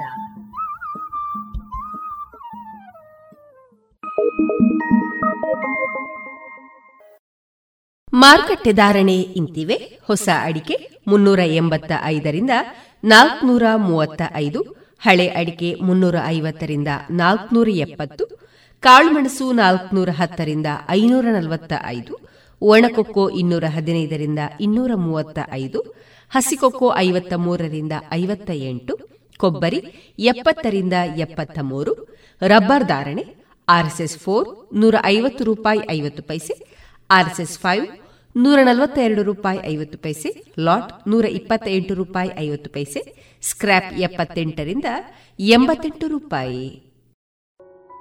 ಇನ್ನು ಮುಂದೆ ಕೇಳಿ ಶ್ರೀಮದ್ ಭಾಗವತಾಮೃತ ಬಿಂದು. ವಾಚಿಸುವವರು ಸುಬುದ್ದಿ ದಾಮೋದರ ದಾಸ್. ಈ ಕಾರ್ಯಕ್ರಮದ ಪ್ರಸ್ತುತಿ ಇಸ್ಕಾನ್ ಶ್ರೀ ಶ್ರೀ ರಾಧಾ ಗೋವಿಂದ ಮಂದಿರ, ಮಂಗಳೂರು. ಹರೇ ಕೃಷ್ಣ. ಎಲ್ಲ ಕೇಳುಗರಿಗೂ ಶ್ರೀಮದ್ ಭಾಗವತದ ಅಧ್ಯಯನಕ್ಕೆ ಸ್ವಾಗತ. ಶ್ರೀಮದ್ ಭಾಗವತದ ಒಂಬತ್ತನೆಯ ಸ್ಕಂದದಲ್ಲಿ ದೇವೋತ್ತಮ ಪರಮಪುರುಷನು ತನಗೂ ತನ್ನ ಭಕ್ತರಿಗೂ ಇರುವಂತಹ ಸಂಬಂಧದ ಕುರಿತಾಗಿ ತಿಳಿಸಿಕೊಡುತ್ತಿದ್ದಾನೆ. ಮಹಾರಾಜ ಅಂಬರೀಷನನ್ನು ದಂಡಿಸಲು ಬಯಸಿದ ದುರ್ವಾಸ ಮುನಿಗಳು ದೇವೋತ್ತಮ ಪರಮಪುರುಷನ ಅಂತಃಕರಣವನ್ನು ನೋಯಿಸಿದ್ದಾರೆ. ಭಗವಂತನು, ಸಾಧವೋ ಹೃದಯ ಮಹ್ಯಂ, ಶುದ್ಧ ಭಕ್ತನು ಸದಾ ನನ್ನ ಹೃದಯದಲ್ಲಿ ನಿವಾಸಿಯಾಗಿರುವನು ಎಂದು ಹೇಳಿದ್ದಾನೆ. ಭಗವಂತನ ಭಾವನೆಗಳು ತನ್ನ ಮಗುವಿನ ನೋವನ್ನು ಕಂಡು ಇದ ಅಪರಾಧವು ಗಂಭೀರ ಸ್ವರೂಪದ್ದಾಗಿದೆ. ಶುದ್ಧ ಭಕ್ತನ ಪಾದಪದ್ಮಗಳಿಗೆ ಕಿಂಚಿತ್ತೂ ಅಪರಾಧವೆಸಗಬಾರದು ಎಂದು ಚೈತನ್ಯ ಮಹಾಪ್ರಭುಗಳು ಬಲವಾಗಿ ಪ್ರತಿಪಾದಿಸುತ್ತಾರೆ. ಇಂತಹ ಅಪರಾಧಗಳನ್ನು ಹುಚ್ಚೆದ್ದ ಆನೆಗೆ ಹೋಲಿಸಲಾಗಿದೆ. ಏಕೆಂದರೆ ಹುಚ್ಚೆದ್ದ ಆನೆಯು ವನವನ್ನು ಪ್ರವೇಶಿಸಿದಾಗ ಎಲ್ಲವನ್ನೂ ಹಾಳುಗೆಡುತ್ತವೆ. ಆದ್ದರಿಂದ ಶುದ್ಧ ಭಕ್ತನ ಪಾದಾರವಿಂದಗಳಿಗೆ ಲೇಷ ಮಾತ್ರವೂ ಅಪರಾಧವೆಸಗದಂತೆ ವ್ಯಕ್ತಿಯು ಹೆಚ್ಚು ಜಾಗರೂಕನಾಗಿರಬೇಕು. ನಿಜವಾಗಿ ಅಂಬರೀಷ ಮಹಾರಾಜನು ತಪ್ಪನ್ನೇನೂ ಮಾಡಿರಲಿಲ್ಲ. ದುರ್ವಾಸ ಮುನಿಗಳು ಕ್ಷುಲ್ಲಕ ಆಧಾರಗಳನ್ನು ಅವಲಂಬಿಸಿ ಅವನನ್ನು ದಂಡಿಸಬಯಸಿದರು. ಮಹಾರಾಜ ಅಂಬರೀಷನು ದೇವೋತ್ತಮ ಪರಮಪುರುಷನನ್ನು ತೃಪ್ತಿಗೊಳಿಸಲು ಮಾಡುತ್ತಿದ್ದ ಭಕ್ತಿ ಸೇವೆಯ ಅಂಗವಾಗಿದ್ದ ಏಕಾದಶಿ ಪಾರಣೆಯನ್ನು ಮುಕ್ತಾಯಗೊಳಿಸಲು ಇಚ್ಛಿಸಿದನು. ಆದ್ದರಿಂದ ಕೊಂಚ ಜಲಪಾನ ಮಾಡಿದನು. ಭಕ್ತರು ಸದಾ ಭಗವಂತನ ಹೃದಯ ನಿವಾಸಿಗಳಾಗಿರುತ್ತಾರೆ. ಹಾಗಾಗಿ ನಿಜಕ್ಕೂ ಎಲ್ಲ ಉಪದೇಶಗಳನ್ನು ಸ್ವತಃ ಭಗವಂತನಿಂದಲೇ ಪಡೆಯುತ್ತಾರೆ. ಇದನ್ನು ಭಗವದ್ಗೀತೆಯೂ ದೃಢಪಡಿಸುತ್ತದೆ. ತೇಷಾಮೇವಾನುಕಂಪಾರ್ಥಂ ಅಹಂ ಅಜ್ಞಾನಜಂ ತಮಃ ನಾಶಯಾಮ್ಯಾತ್ಮಭಾವಸ್ಥೋ ಜ್ಞಾನದೀಪೇನ ಭಾಸ್ವತ. ಅವರಿಗೆ ಅನುಕಂಪೆಯನ್ನು ತೋರಲು ನಾನು ಅವರ ಹೃದಯವಾಸಿಯಾಗಿ ಪ್ರಕಾಶಿಸುತ್ತಿರುವ ಜ್ಞಾನದೀಪದಿಂದ ಅಜ್ಞಾನಜನ್ಯವಾದ ತಮಸ್ಸನ್ನು ನಾಶಗೊಳಿಸುತ್ತೇನೆ. ದೇವೋತ್ತಮ ಪರಮಪುರುಷನ ಅನುಮೋದನೆ ಇಲ್ಲದ ಯಾವುದನ್ನೂ ಭಕ್ತರು ಮಾಡುವುದಿಲ್ಲ. ವೈಷ್ಣವೇರ ಕ್ರಿಯಾಮುದ್ರಾ ವಿಜ್ಞೇಹ ನಾ ಭುಜಯ ಎಂದು ಹೇಳಲಾಗಿದೆ. ಪ್ರಕಾಂಡ ಪಂಡಿತನಾಗಲಿ, ಬಹು ಅನುಭವಶಾಲಿಯಾದ ವ್ಯಕ್ತಿಯಾಗಲಿ, ಶುದ್ಧ ಭಕ್ತನಾದ ವೈಷ್ಣವನ ಚಲನವಲನಗಳನ್ನು ಅರಿಯಲಾರನು. ಆದ್ದರಿಂದ ಶುದ್ಧ ವೈಷ್ಣವನನ್ನು ಯಾರೂ ಟೀಕಿಸಬಾರದು. ತನ್ನ ಕರ್ತವ್ಯವೇನೆಂಬುದು ವೈಷ್ಣವನಿಗೆ ತಿಳಿದಿದೆ. ದೇವೋತ್ತಮ ಪರಮಪುರುಷನ ಮಾರ್ಗದರ್ಶನದಲ್ಲಿಯೇ ಅವನು ಎಲ್ಲವನ್ನೂ ಮಾಡುತ್ತಾನಾದ್ದರಿಂದ ಅವನು ಮಾಡಿದ್ದೆಲ್ಲ ಸರಿಯಾಗಿಯೇ ಇರುತ್ತದೆ. ಭಗವಂತನು ತನ್ನ ಮಾತುಗಳನ್ನು ಮುಂದುವರಿಸಿ ಈ ರೀತಿಯಾಗಿ ನುಡಿದನು. ಹೇ ಮುನಿಗಳೇ, ನಿಮ್ಮ ಹಿತದೃಷ್ಟಿಯಿಂದಲೇ ನಾನು ಹೇಳುವ ಈ ಮಾತುಗಳನ್ನು ದಯವಿಟ್ಟು ಕೇಳಿ. ಮಹಾರಾಜ ಅಂಬರೀಷನಿಗೆ ಅಪಚಾರ ಮಾಡಿ ನೀವು ಈರ್ಷೆಯಿಂದ ವರ್ತಿಸಿರುವಿರಿ. ಆದ್ದರಿಂದ ಒಂದು ಕ್ಷಣವೂ ತಡಮಾಡದೆ ಈ ಕೂಡಲೇ ನೀವು ಅಂಬರೀಷನಲ್ಲಿಗೆ ಹೋಗಬೇಕು. ಅಗಾಧ ಶಕ್ತಿವಂತನೆಂದು ಹೇಳಿಕೊಳ್ಳುವವರ ಶಕ್ತಿಯು ಭಕ್ತರ ಮೇಲೆ ಪ್ರಯೋಗವಾದಾಗ ಅದು ನಿಜವಾಗಿ ಪ್ರಯೋಗಿಸಿದಾತನನ್ನೇ ಘಾತಗೊಳಿಸುತ್ತದೆ. ಶಕ್ತಿ ಪ್ರಯೋಗವು ಯಾವ ವಸ್ತುವಿನ ಮೇಲಾಯಿತೋ ಆ ವಸ್ತುವಿಗೆ ಬಾಧೆ ತಟ್ಟದು. ಬಾಧೆ ಏನಿದ್ದರೂ ಶಕ್ತಿ ಪ್ರಯೋಗ ಮಾಡಿದವನಿಗೆ. ಭಗವಂತನ ಭಕ್ತರಲ್ಲದವರಿಗೆ ಭಕ್ತರು ಮತ್ಸರದ ವಸ್ತು. ಇಲ್ಲಿ ಒಂದು ವಾಸ್ತವಿಕ ಉದಾಹರಣೆಯನ್ನು ಕೊಡಬಹುದು. ಹಿರಣ್ಯಕಶುಪುವಿಗೆ ಪ್ರಹ್ಲಾದ ಮಹಾರಾಜನ ಬಗ್ಗೆ ಈರ್ಷೆಯಿದ್ದಿತು ಆದರೆ ಭಕ್ತನ ಬಗೆಗಿನ ಈ ಮತ್ಸರ ಭಾವವು ಹಿರಣ್ಯಕಶುಪುವನ್ನೇ ಘಾತಿಸಿತಲ್ಲದೆ ಪ್ರಹ್ಲಾದನನ್ನಲ್ಲ. ಹಿರಣ್ಯಕಶಿಪುವು ತನ್ನ ಮಗನಾದ ಪ್ರಹ್ಲಾದ ಮಹಾರಾಜನ ಬಗೆಗೆ ತೆಗೆದುಕೊಂಡ ಪ್ರತಿಯೊಂದು ಕ್ರಮವನ್ನು ದೇವೋತ್ತಮ ಪರಮಪುರುಷನು ಗಂಭೀರವಾಗಿ ಪರಿಗಣಿಸುತ್ತಿದ್ದನು.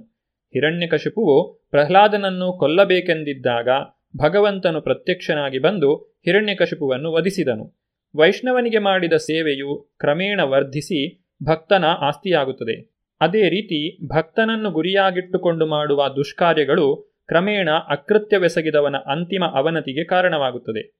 ದುರ್ವಾಸರು, ಬಹುಶ್ರೇಷ್ಠ ಬ್ರಾಹ್ಮಣರೂ, ಪ್ರಖ್ಯಾತ ಯೋಗಿಗಳೂ ಆಗಿದ್ದರೂ ಕೂಡ ಶುದ್ಧ ಭಕ್ತನಾದ ಅಂಬರೀಷ ಮಹಾರಾಜನ ಪಾದಕಮಲಗಳಿಗೆ ಅಪಚಾರವೆಸಗಿದ್ದರಿಂದ ಅಪಾಯಕಾರಿ ಸನ್ನಿವೇಶವನ್ನು ಎದುರಿಸಬೇಕಾಗಿ ಬಂತು. ತಪೋವಿದ್ಯಾ ಚ ವಿಪ್ರಾಣಾಂ ನಿಶ್ರೇಯಸ್ಸಕರೆ ಉಭೆ, ತೇ ಏವ ದುರ್ವಿನೀತಸ್ಯ, ಕಲ್ಪೇತೆ ಕರ್ತುರನ್ಯಥ. ಬ್ರಾಹ್ಮಣನಿಗೆ ತಪಶ್ಚರ್ಯ ಮತ್ತು ವಿದ್ಯಾರ್ಜನೆ ಇವೆರಡೂ ಮಂಗಳಕರವಾದವು. ಸೌಮ್ಯನಲ್ಲದ ವ್ಯಕ್ತಿಯು ಇವುಗಳನ್ನು ಪಡೆದರೆ ಆ ವಿದ್ಯೆಯೂ ತಪಸ್ಸು ಬಹು ಅಪಾಯಕಾರಿಯಾಗುವು ರತ್ನಾಭರಣವು ಬಹಳ ಬೆಲೆಯುಳ್ಳದ್ದೆಂದು ಹೇಳುವರು. ಅಂತಹ ರತ್ನಾಭರಣವು ಸರ್ಪದ ಹೆಡೆಯ ಮೇಲಿದ್ದರೆ ಅದರ ಬೆಲೆ ಎಷ್ಟಾದರೂ ಅಪಾಯಕಾರಿ. ಅದೇ ರೀತಿ ಪ್ರಾಪಂಚಿಕನಾದ ಭಕ್ತನಲ್ಲದವನು ವಿದ್ಯೆ ಮತ್ತು ತಪಸ್ಸುಗಳಲ್ಲಿ ಮಹತ್ ಸಾಧನೆ ಮಾಡಿದರೂ ಆ ಸಾಧನೆಯು ಸಮಾಜಕ್ಕೆ ಅಪಾಯಕಾರಿ. ಉದಾಹರಣೆಗೆ, ತಾವು ದೊಡ್ಡ ವಿಜ್ಞಾನಿಗಳೆಂದು ಹೇಳಿಕೊಳ್ಳುವವರು ಇಡೀ ಮನುಕುಲಕ್ಕೆ ಅಪಾಯಕಾರಿಯಾದ ಅಣ್ವಸ್ತ್ರಗಳನ್ನು ಕಂಡುಹಿಡಿದಿದ್ದಾರೆ. ಆದ್ದರಿಂದ ಮಣಿನಾಭೂಷಿತ ಸರ್ಪ ಕಿಮಸೌನ ಭಯಂಕರಃ ಎಂದು ಹೇಳಲಾಗಿದೆ. ಹೆಡೆಯಲ್ಲಿ ಆಭರಣವನ್ನು ಹೊತ್ತ ಸರ್ಪವು ಅಂತಹ ಆಭರಣವನ್ನು ಹೊತ್ತಿರದ ಸರ್ಪದಷ್ಟೇ ಅಪಾಯಕಾರಿ. ಹೇ ಬ್ರಾಹ್ಮಣ ಶ್ರೇಷ್ಠನೇ ಆದ್ದರಿಂದ ಮಹಾರಾಜ ಅಂಬರೀಷನಲ್ಲಿಗೆ ನೀನು ಈ ಕೂಡಲೇ ಹೋಗು. ನಿನಗೆ ಸಕಲ ಸೌಭಾಗ್ಯಗಳೂ ಒದಗಿ ಬರಲೆಂದು ಕೋರುತ್ತೇನೆ.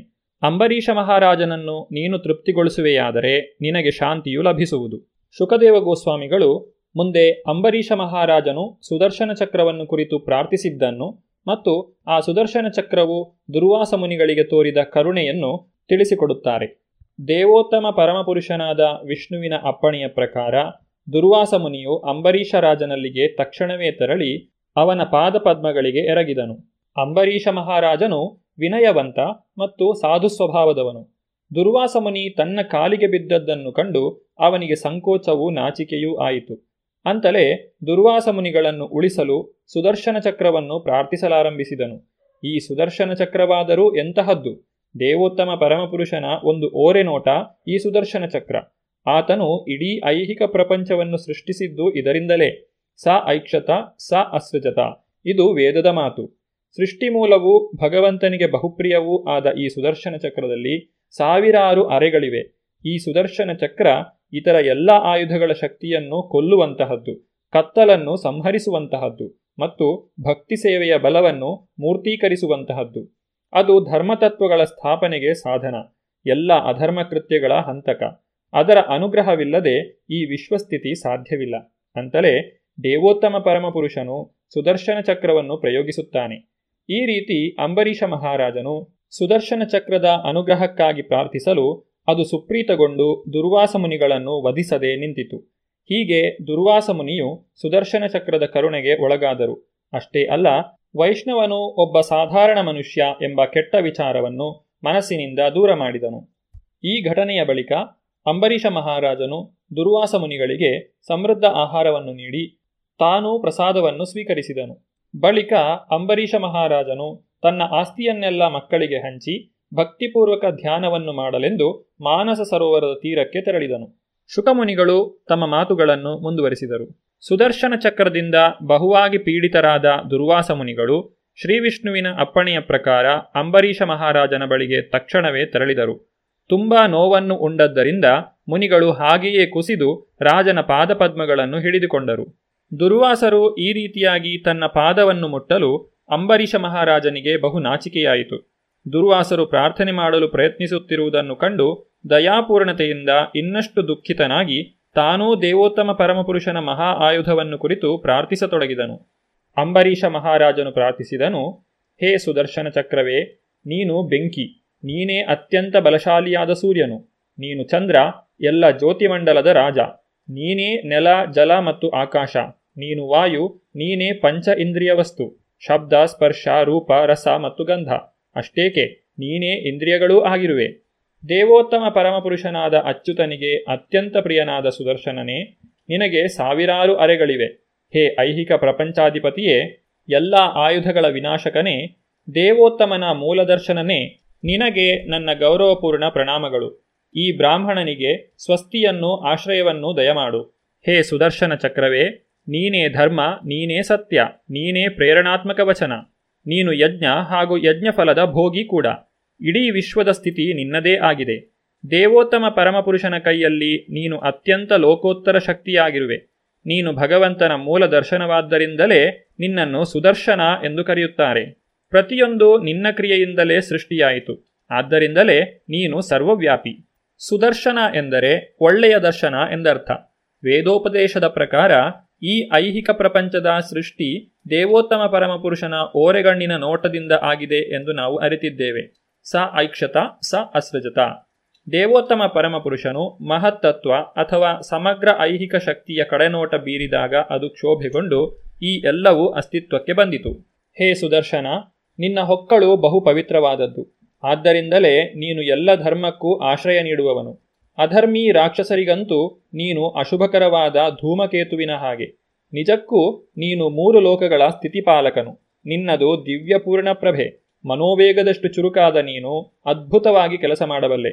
ಸಕಲ ವಂದನೆಗಳನ್ನು ನಿನಗರ್ಪಿಸುತ್ತಾ ನಾನು ನಮಃ ಎಂದು ಮಾತ್ರ ಹೇಳಬಲ್ಲೆನಷ್ಟೇ. ಮೇಲುವರ್ಗವಾಗಲಿ ಅಥವಾ ಕೆಳವರ್ಗದ ನೀಚ ಹಾಗೂ ದೈತ್ಯರನ್ನಾಗಲಿ ಭೇದವಿಲ್ಲದೆ ಒಂದೇ ರೀತಿಯಲ್ಲಿ ಪರಿಗಣಿಸುವ ಕಾರಣ ಭಗವಂತನ ಚಕ್ರ ಸುದರ್ಶನ ಎನಿಸಿಕೊಂಡಿದೆ. ದುರ್ವಾಸ ಋಷಿಗಳು ನಿಶ್ಚಯವಾಗಿ ಶಕ್ತಿಯುತ ಬ್ರಾಹ್ಮಣರೇ ಸರಿ. ಆದರೆ ಅವರು ಭಕ್ತ ಅಂಬರೀಷ ಮಹಾರಾಜನ ವಿರುದ್ಧ ಮಾಡಿದ ಕೆಲಸ ಅಸುರರ ಕೃತ್ಯಗಳಿಗಿಂತ ಕಡಿಮೆಯೇನಲ್ಲ. ಅಂಬರೀಷ ಮಹಾರಾಜನು ಸುದರ್ಶನ ಚಕ್ರದ ಕುರಿತಾಗಿ ಮಾಡಿದ ಪ್ರಾರ್ಥನೆಯ ಉಳಿದ ಭಾಗವನ್ನು ನಾವು ಮುಂದಿನ ಸಂಚಿಕೆಯಲ್ಲಿ ನೋಡೋಣ. ಧನ್ಯವಾದಗಳು. ಹರೇ ಕೃಷ್ಣ. ಇದುವರೆಗೆ ಸುಬುದ್ದಿ ದಾಮೋದರ ದಾಸ್ ಅವರಿಂದ ಶ್ರೀಮದ್ ಭಾಗವತಾಮೃತ ಬಿಂದುವನ್ನ ಕೇಳಿದಿರಿ.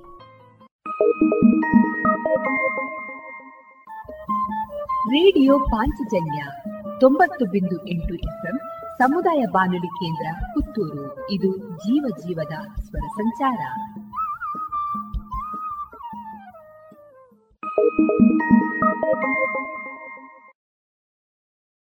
ಇನ್ನು ಮುಂದೆ ವಿವೇಕ ಸಂಜೀವಿನಿ ಸರಣಿ ಕಾರ್ಯಕ್ರಮ. ಈ ವಾರದ ವಿಷಯ ಒಂದೆಲಗ. ಈ ವಿಷಯದ ಸಂಗ್ರಹ ಡಾಕ್ಟರ್ ಹರಿಕೃಷ್ಣ ಪಾಣಾಜೆ ಪ್ರಸ್ತುತಪಡಿಸುವವರು ದಾಮೋದರ ಪಾಠಾಳಿ. ಪ್ರಿಯ ಕೇಳುಗರಿಗೆ ನಮಸ್ಕಾರ. ಈ ವಾರದ ಮದ್ದು ಒಂದೆಲಗ. ಇದನ್ನು ತುಳುವಿನಲ್ಲಿ ತಿಮರೆ ಅಂತ ಹೇಳ್ತಾರೆ, ಮಲಯಾಳಂನಲ್ಲಿ ಮುತ್ತೋಳು ಅಂತ ಹೇಳ್ತಾರೆ ಕನ್ನಡದಲ್ಲಿ ಒಂದೇ ಲಗ ಅಂತ ಹೇಳ್ತಾರೆ. ಇದರ ಸೈಂಟಿಫಿಕ್ ನೇಮ್ ಅಥವಾ ಸೈಂಟಿಫಿಕ್ ಹೆಸರೇನು ಅಂತ ಹೇಳಿದರೆ ಸೆಂಟೆಲ್ಲಾ ಅಸೈಟಿಕಾ ಅಂತ. ಇದಕ್ಕೆ ಬ್ರಾಹ್ಮಿ ಮಂಡೂಕ ಪರ್ಣಿ ಎಂಬ ಹೆಸರು ಕೂಡ ಇದೆ.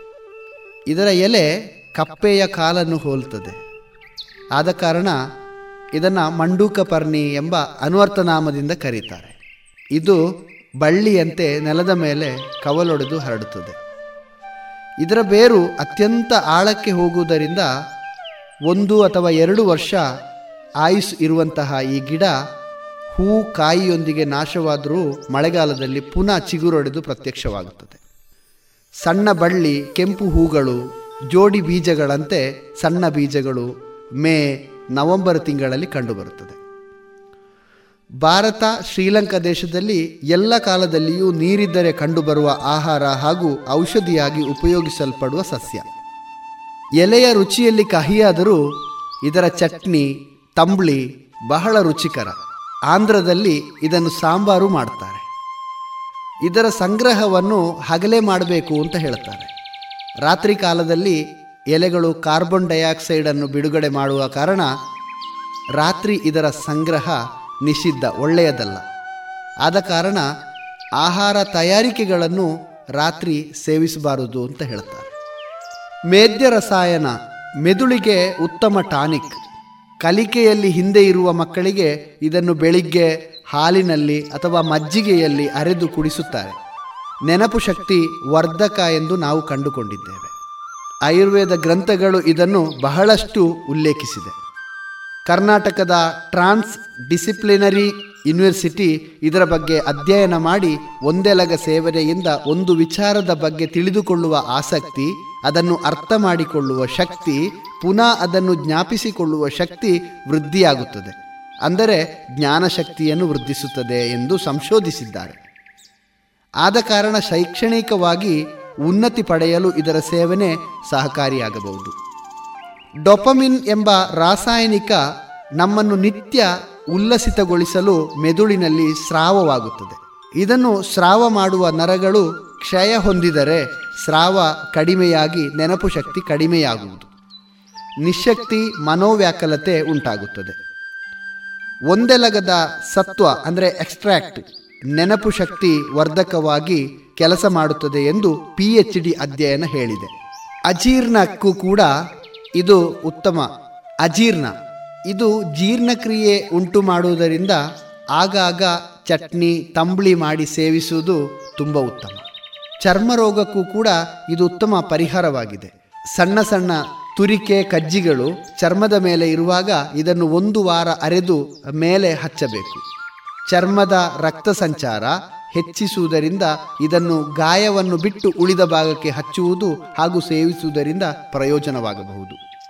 ಅತಿ ನಿದ್ರೆ, ಜಡತೆ, ಅತಿಯಾದ ನಿದ್ರೆ ಇರುವವರು ಇದರ ನಾಲ್ಕು ಅಥವಾ ಐದು ಗಿಡಗಳನ್ನು ಮಜ್ಜಿಗೆಯಲ್ಲಿ ಅರೆದು ಅರ್ಧ ಚಮಚ ಜೀರಿಗೆ ಅಥವಾ ಶುಂಠಿ ಪುಡಿ ಸೇರಿಸಿ ಎರಡರಿಂದ ಮೂರು ವಾರ ಸೇವಿಸಬಹುದು. ಕಾಲು ಮರ ಕಟ್ಟುವುದು ಅಂತ ಹೇಳ್ತಾರೆ ಹಲವಾರು ಕಾರಣಗಳಿಂದ ಕಾಲು ಇರುವೆ ಹರಿದಂತೆ, ಮರ ಕಟ್ಟಿದಂತೆ ಅನುಭವ ಆಗುತ್ತದೆ. ಅದಕ್ಕೆ ಒಂದು ಮುಷ್ಟಿ, ಒಂದೆಲಗವನ್ನು ಎಳ್ಳು ಅಥವಾ ಮಂಜಿಷ್ಟ ಪುಡಿಯೊಂದಿಗೆ ಅರೆದು ಎರಡರಿಂದ ಮೂರು ವಾರ ಹಚ್ಚುವುದರಿಂದ ಗುಣವಾಗುವುದು. ಅತಿ ಸೇವನೆ. ಇದು ಒಳ್ಳೆಯದೆಂದು ಪ್ರತಿದಿನ ಅತಿಯಾಗಿ ಸೇವಿಸಿದರೆ ಆಗಾಗ ಶೀತ, ತಲೆನೋವು ಉಂಟಾಗುವ ಸಾಧ್ಯತೆ ಇದೆ. ಇದನ್ನು ಯಾವ ರೀತಿ ಕೃಷಿ ಮಾಡಬಹುದು? ಹೊಯ್ಗೆ ಮಿಶ್ರಿತ ಕಪ್ಪು ಮಣ್ಣಿನಲ್ಲಿ ಉತ್ತಮವಾಗಿ ಬೆಳೆಯುತ್ತದೆ. ಇದರ ಬೀಜವನ್ನು ಬಿತ್ತಿಯೂ ಹೇರಳವಾಗಿ ಬೆಳೆಯಬಹುದು. ಗ್ರೀನ್ ಶೇಡ್ ನೆಟ್ಟಿನ ಒಳಗೆ ಸಾಂದ್ರಯುತವಾಗಿ ಬೆಳೆಸಬಹುದು.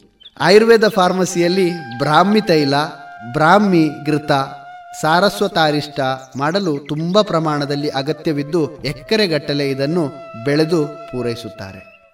ಆ ಪ್ರಿಯ ಕೇಳುಗರೆ, ನಾವು ಇಷ್ಟೊತ್ತು ಕೇಳಿದ್ದು ಒಂದೆಲಗದ ಮಹತ್ವಗಳನ್ನು.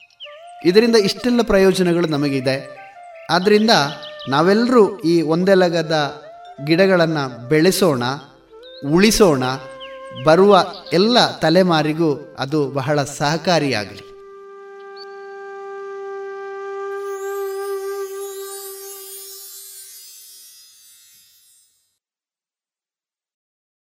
ಇದುವರೆಗೆ ವಿವೇಕ ಸಂಜೀವಿನಿ ಸರಣಿ ಕಾರ್ಯಕ್ರಮದಲ್ಲಿ ಒಂದೆಲಗ ಈ ವಾರದ ಮದ್ದನ್ನ ಕೇಳಿದಿರಿ. ಇನ್ನು ಮುಂದಿನ ಸೋಮವಾರದ ಸಂಚಿಕೆಯಲ್ಲಿ ಹೊಸ ವಿಷಯದೊಂದಿಗೆ ಮತ್ತೆ ಭೇಟಿಯಾಗೋಣ.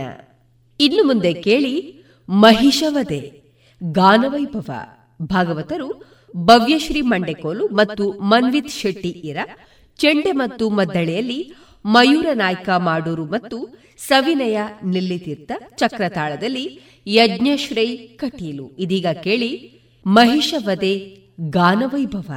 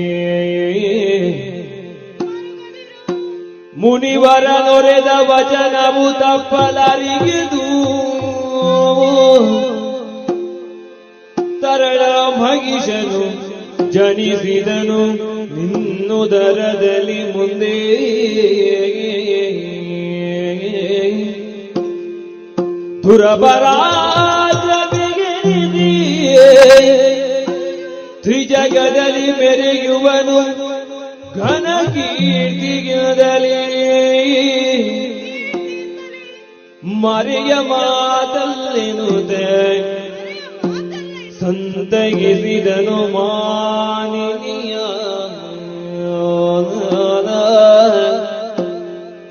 ಮರುಗದಿರು ಮಾಲಿನಿ. ಮರುಗದಿರು ಕೊರಗದಿರು ಅಳಲದಿರು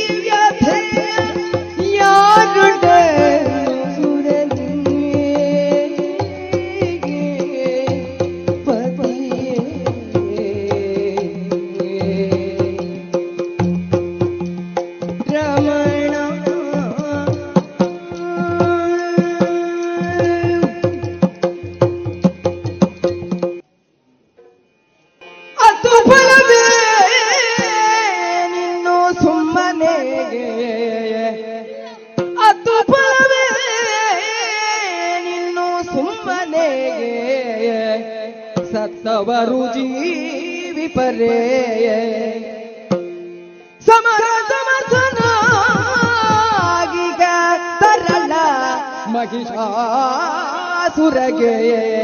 ಹದನಗಳ ಬಿತ್ತರಿಸಿ.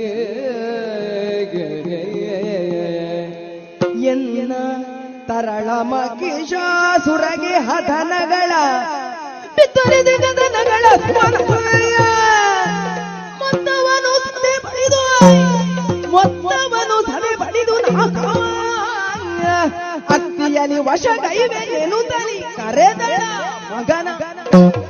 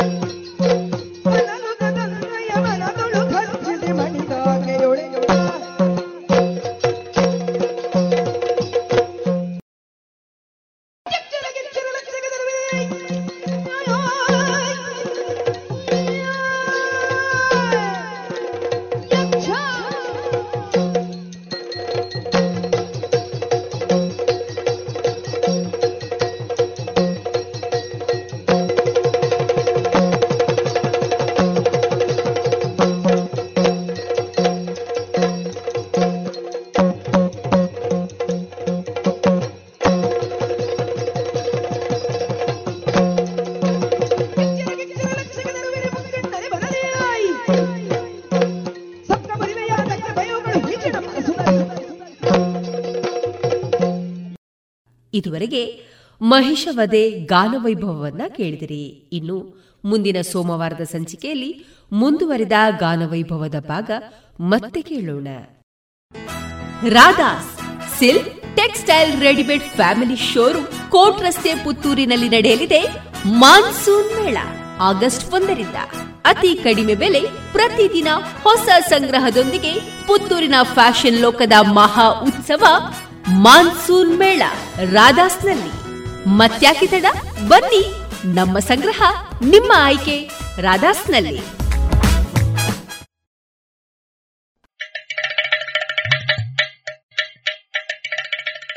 ನಮಸ್ಕಾರ ಇದು ಜಾಣ ಸುದ್ದಿ ವಿಜ್ಞಾನ ವಿಚಾರ ಹಾಗೂ ವಿಸ್ಮಯಗಳ ಧ್ವನಿ ಪತ್ರಿಕೆ ಪ್ರತಿ ವಾರ ಹೊಸ ಜ್ಞಾನ. ಕೇಳು ಕೇಳು ಕೇಳು ಜಾಣ ಜಾಣ ಸುದ್ದಿಯ ಕೇಳು ಕೇಳು ಕೇಳು ಜಾಣ. ಇಂದು ಹಂದು ಮುಂದು ಹಿಂದು ಹರಿವು ತಿಳಿವು ಚುಟುಕು ಬೆರಗು ನಿತ್ಯ ನುಡಿಯುವತ್ತು ತರಲು ನಿತ್ಯ ನುಡಿಯುವತ್ತು ತರಲು ಕೇಳಿ ಜಾಣರ, ಜಾಣ ಸುದ್ದಿಯ, ಕೇಳು ಕೇಳು ಕೇಳು ಜಾಣ. ಜಾಣ ಸುದ್ದಿಯ, ಕೇಳು ಕೇಳು ಕೇಳು ಜಾಣ. ಜಾಣ ಸುದ್ದಿ, ಸಂಪುಟ ಐದು, ಸಂಚಿಕೆ ಮೂವತ್ತು. ಇಂದಿನ ಜಾಣ ಸುದ್ದಿಯಲ್ಲಿ ನೀವು ಕೇಳುತ್ತೀರಿ, ಎದ್ದೇಳು ಮಾನವ. ಪ್ಲಾಸ್ಟಿಕ್ ಪುರಾಣ ಹತ್ತೊಂಬತ್ತು, ಪ್ಲಾಸ್ಟಿಕ್ಕಿನ ಅಂತ್ಯ ಸಂಸ್ಕಾರ. ಬೀಗಿಲ್ ಸಾಹಸಯಾನ ಸಂಚಿಕೆ ನೂರ ಎಂಬತ್ತಾರು ಮತ್ತು ವಾರದ ವಿಜ್ಞಾನಿ ವ್ಲಾಡಿಮಿರ್ ಪ್ರೆಲಾಗ್.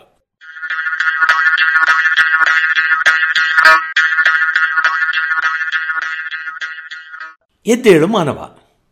ಏಳು ಎದ್ದೇಳು ಅನ್ನೋ ಮಾತು ನಮಗೆ ಈಗ ಕ್ಲಿಷೆ ಅನ್ನಿಸುವಷ್ಟು ಪರಿಚಿತ ಆಗೋಗಿದೆ. ಸ್ವಾಮಿ ವಿವೇಕಾನಂದರಿಂದ ಆರಂಭಿಸಿ ವಿವಿಧ ಚಿಂತಕರು ಈ ನುಡಿಯನ್ನು ಎಷ್ಟೊಂದು ವ್ಯಾಪಕವಾಗಿ ಬಳಸಿದ್ದಾರೆ ಎಂದರೆ ಇದನ್ನು ಮರೆಯುವ ಹಾಗೇ ಇಲ್ಲ. ಹಾಗೆ ಇತ್ತೀಚೆಗೆ ಚುನಾವಣೆಗೆ ಮತ ಕೇಳೋದಕ್ಕೂ ಕೂಡ ಈ ನುಡಿಯನ್ನು ಬಹಳಷ್ಟು ಜನ ಬಳಸಿದ್ದರು. ಅಂದಹಾಗೆ ಈಗ ವಿಜ್ಞಾನಿಗಳು ಕೂಡ ಈ ನುಡಿಯ ಬಗ್ಗೆ ಗಾಢವಾಗಿ ಚರ್ಚಿಸುತ್ತಿದ್ದಾರೆ ಅಂದರೆ ನಿಮಗೆ ಆಶ್ಚರ್ಯ ಆಗಬೇಕು. ಆದರೆ ಅವರು ಯಾರನ್ನೋ ನಿದ್ರೆಯಿಂದನೋ ಅಥವಾ ಜಡತ್ವದಿಂದನೋ ಎದ್ದೇಳಿ ಅನ್ನಲು ಈ ನುಡಿಗಳನ್ನು ಹೇಳುತ್ತಾ ಇಲ್ಲ. ಮನುಷ್ಯ ಎನ್ನುವ ಜೀವಿ, ಅದು ಹೇಗೆ ಎರಡು ಕಾಲ ಮೇಲೆ ಎದ್ದು ನಿಂತು ನಡೆಯಲು ಆರಂಭಿಸಿತು ಅನ್ನೋದನ್ನು ಕುತೂಹಲದಿಂದ ಪರಿಶೀಲಿಸಲು ಹೊರಟಿದ್ದಾರೆ. ಈ ಬಗ್ಗೆ ನಡೆದ ಕೆಲವು ಸಂಶೋಧನೆ ವಿವರಗಳನ್ನು ಸೈನ್ಸ್ ಪತ್ರಿಕೆ ಮೊನ್ನೆ ವರದಿ ಮಾಡಿತ್ತು.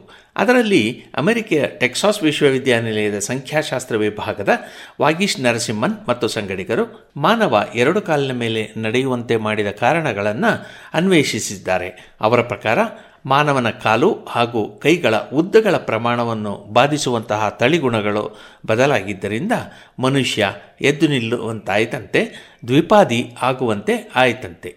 ಪ್ರಾಣಿಗಳಲ್ಲಿ ಮನುಷ್ಯ ವಿಶಿಷ್ಟ ಜೀವಿ. ಬೇರೆ ಯಾವ ಜೀವಿಯಲ್ಲಿಯೂ ಇಲ್ಲದಂತಹ ವೈಶಿಷ್ಟ್ಯಗಳು ಮನುಷ್ಯನಲ್ಲಿ ಹಲವಾರು ಇವೆ.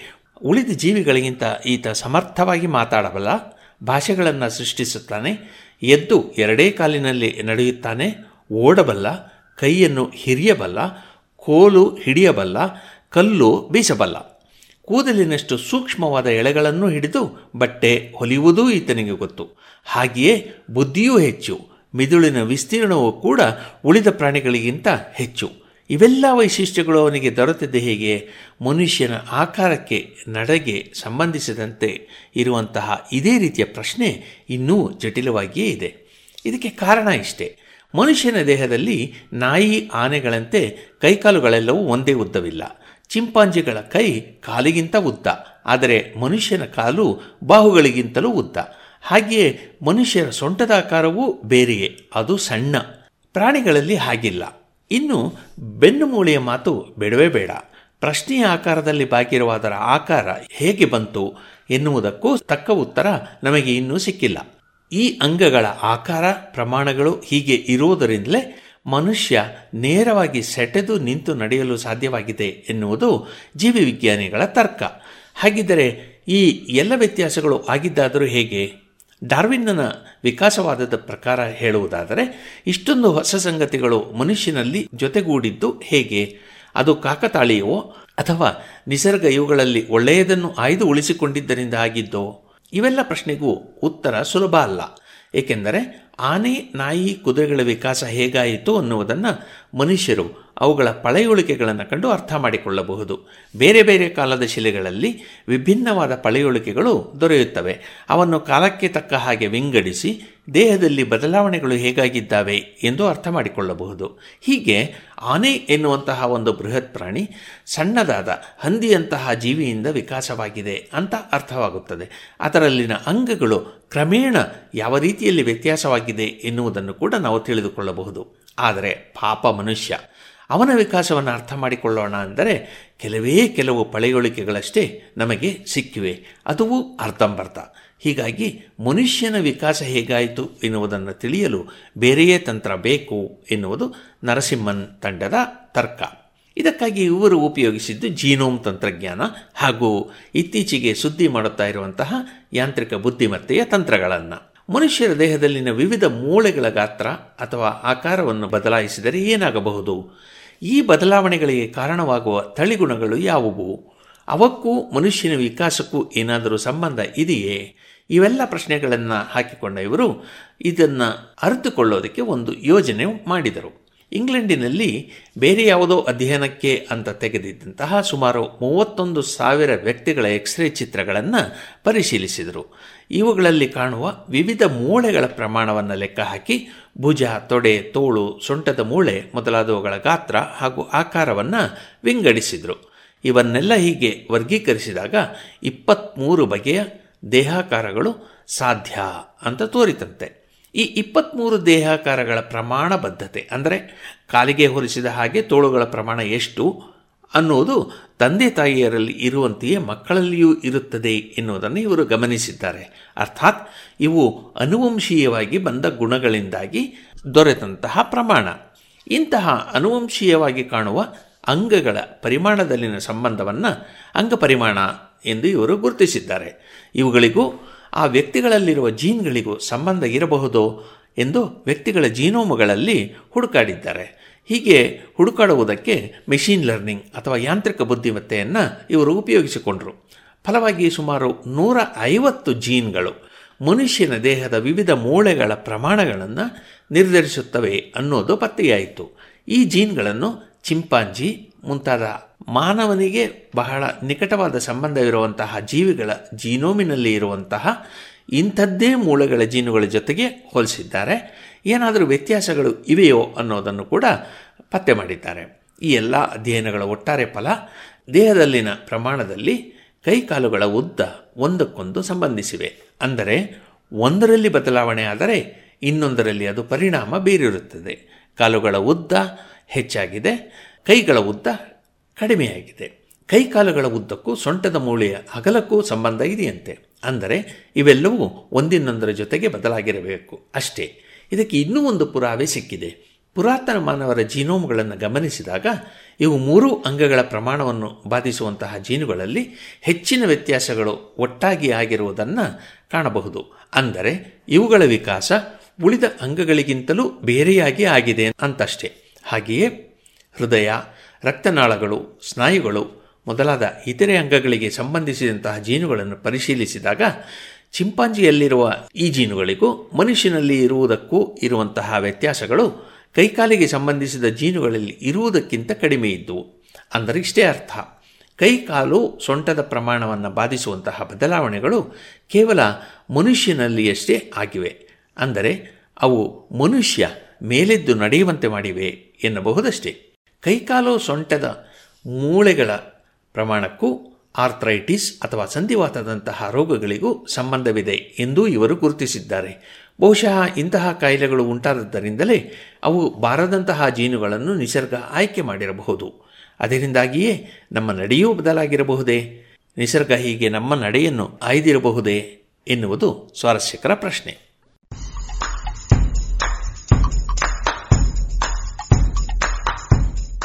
ನಿಮಗೆ ಗೊತ್ತೇ ಚಂದ್ರಯಾನ ಆಯಿತು ಮಂಗಳನ ನೋಡಿ ಬರಬೇಕು ಅಂತ ನಿಮಗೇನಾದರೂ ಅನಿಸಿದೆ ಅಂತ ಇಟ್ಕೊಳ್ಳಿ.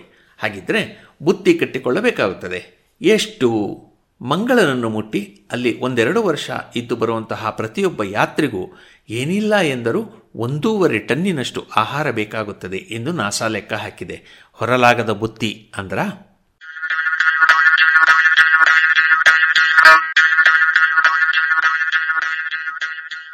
ಪ್ಲಾಸ್ಟಿಕ್ ಪುರಾಣ ಹತ್ತೊಂಬತ್ತು. ಪ್ಲಾಸ್ಟಿಕ್ ಅಂತ್ಯ ಸಂಸ್ಕಾರ ಜೀವಿಯ ಬದುಕಿಗೆ ಅಂತ್ಯ ಎಂಬುದು ಇರ್ತದೆ, ಆದರೆ ವಸ್ತುಗಳಿಗೆ ಅಲ್ಲ ಎನ್ನುವುದು ವಿಜ್ಞಾನದ ಅರಿವು. ವಸ್ತು ಯಾವುದೇ ಆಗಲಿ, ತಕ್ಷಣಕ್ಕೆ ಅದರ ರೂಪ ಏನೇ ಇದ್ರೂ ಕಾಲಾನಂತರ ಅದು ಇನ್ನೊಂದು ರೂಪವಾಗ್ತದೆ. ಉದಾಹರಣೆಗೆ, ನೀರನ್ನೇ ತೆಗೆದುಕೊಳ್ಳಿ. ಅದು ಗಾಳಿಯಲ್ಲಿ ತೇವವಾಗಿ, ಸಾಗರದಲ್ಲಿ ನೀರಾಗಿ, ಜೀವಿಗಳಲ್ಲಿ ಜೀವಿ ದ್ರವದ ಅಂಶವಾಗಿರ್ತದಷ್ಟೇ. ಈ ಮೂರು ನೆಲೆಗಳ ನಡುವೆ ಅದು ಓಡಾಡ್ತಾ ಇರ್ತವೆ. ಸಾಗರದ ನೀರು ಆವಿಯಾಗಿ ಮಳೆಯಾಗ್ತವೆ. ಮಳೆ ನೀರು ಗಿಡಗಳೊಳಗೆ ಜೀವದ್ರವವಾಗ್ತದೆ. ಹಾಗೆ ಪ್ರಾಣಿಗಳನ್ನ ಸೇರ್ತದೆ. ಜೀವಿಗಳ ಉಸಿರಾಟದ ಮೂಲಕ ಸ್ವಲ್ಪ ನೀರು ಮತ್ತೆ ಗಾಳಿಯನ್ನ ಸೇರ್ತದೆ. ಮತ್ತೆ ಮಳೆಯಾಗ್ತದೆ. ನದಿ ಸಾಗರಗಳನ್ನು ಸೇರ್ತದೆ. ಇದನ್ನು ಜಲಚಕ್ರ ಎಂತೇವೆ. ಕಾರ್ಬನ್ ಡೈಆಕ್ಸೈಡಿಗೂ ಇಂತಹ ಚಕ್ರವೊಂದಿದೆ ನೆಲದಲ್ಲಿರುವ ಎಲ್ಲ ಖನಿಜಾಂಶಗಳು ಹೀಗೆ ಚಕ್ರಗಳಲ್ಲಿ ವಿವಿಧ ನೆಲೆಗಳ ನಡುವೆ ಸುತ್ತಾಡ್ತವೆ. ಬಹುಶಃ ಇದಕ್ಕೆ ಪ್ಲಾಸ್ಟಿಕ್ ಅಪವಾದ. ಇದು ಒಮ್ಮೆ ರೂಪುಗೊಂಡರೆ ಇದ್ದ ರೂಪದಲ್ಲಿಯೇ ಉಳಿತದೆ. ಅದು ರೂಪು ಬದಲಿಸಬೇಕಾದ್ರೆ ಅದಕ್ಕೆ ಮನುಷ್ಯರೇ ಅಂತ್ಯ ಸಂಸ್ಕಾರ ಮಾಡಬೇಕು. ಕೊನೆಯೊಂದನ್ನ ಕೊಡಬೇಕು. ಪ್ಲಾಸ್ಟಿಕ್ಗಳ ಅಂತ್ಯ ಸಂಸ್ಕಾರದಲ್ಲಿಯೂ ಹಲವು ಬಗೆಗಳಿವೆ. ಮೊದಲನೆಯದು ಸರಳ, ಸಮಾಧಿ ಮಾಡುವುದು. ಇದೀಗ ಬಹುತೇಕ ಪಟ್ಟಣಗಳಲ್ಲಿ ಆಗುವುದೇ ಇದು.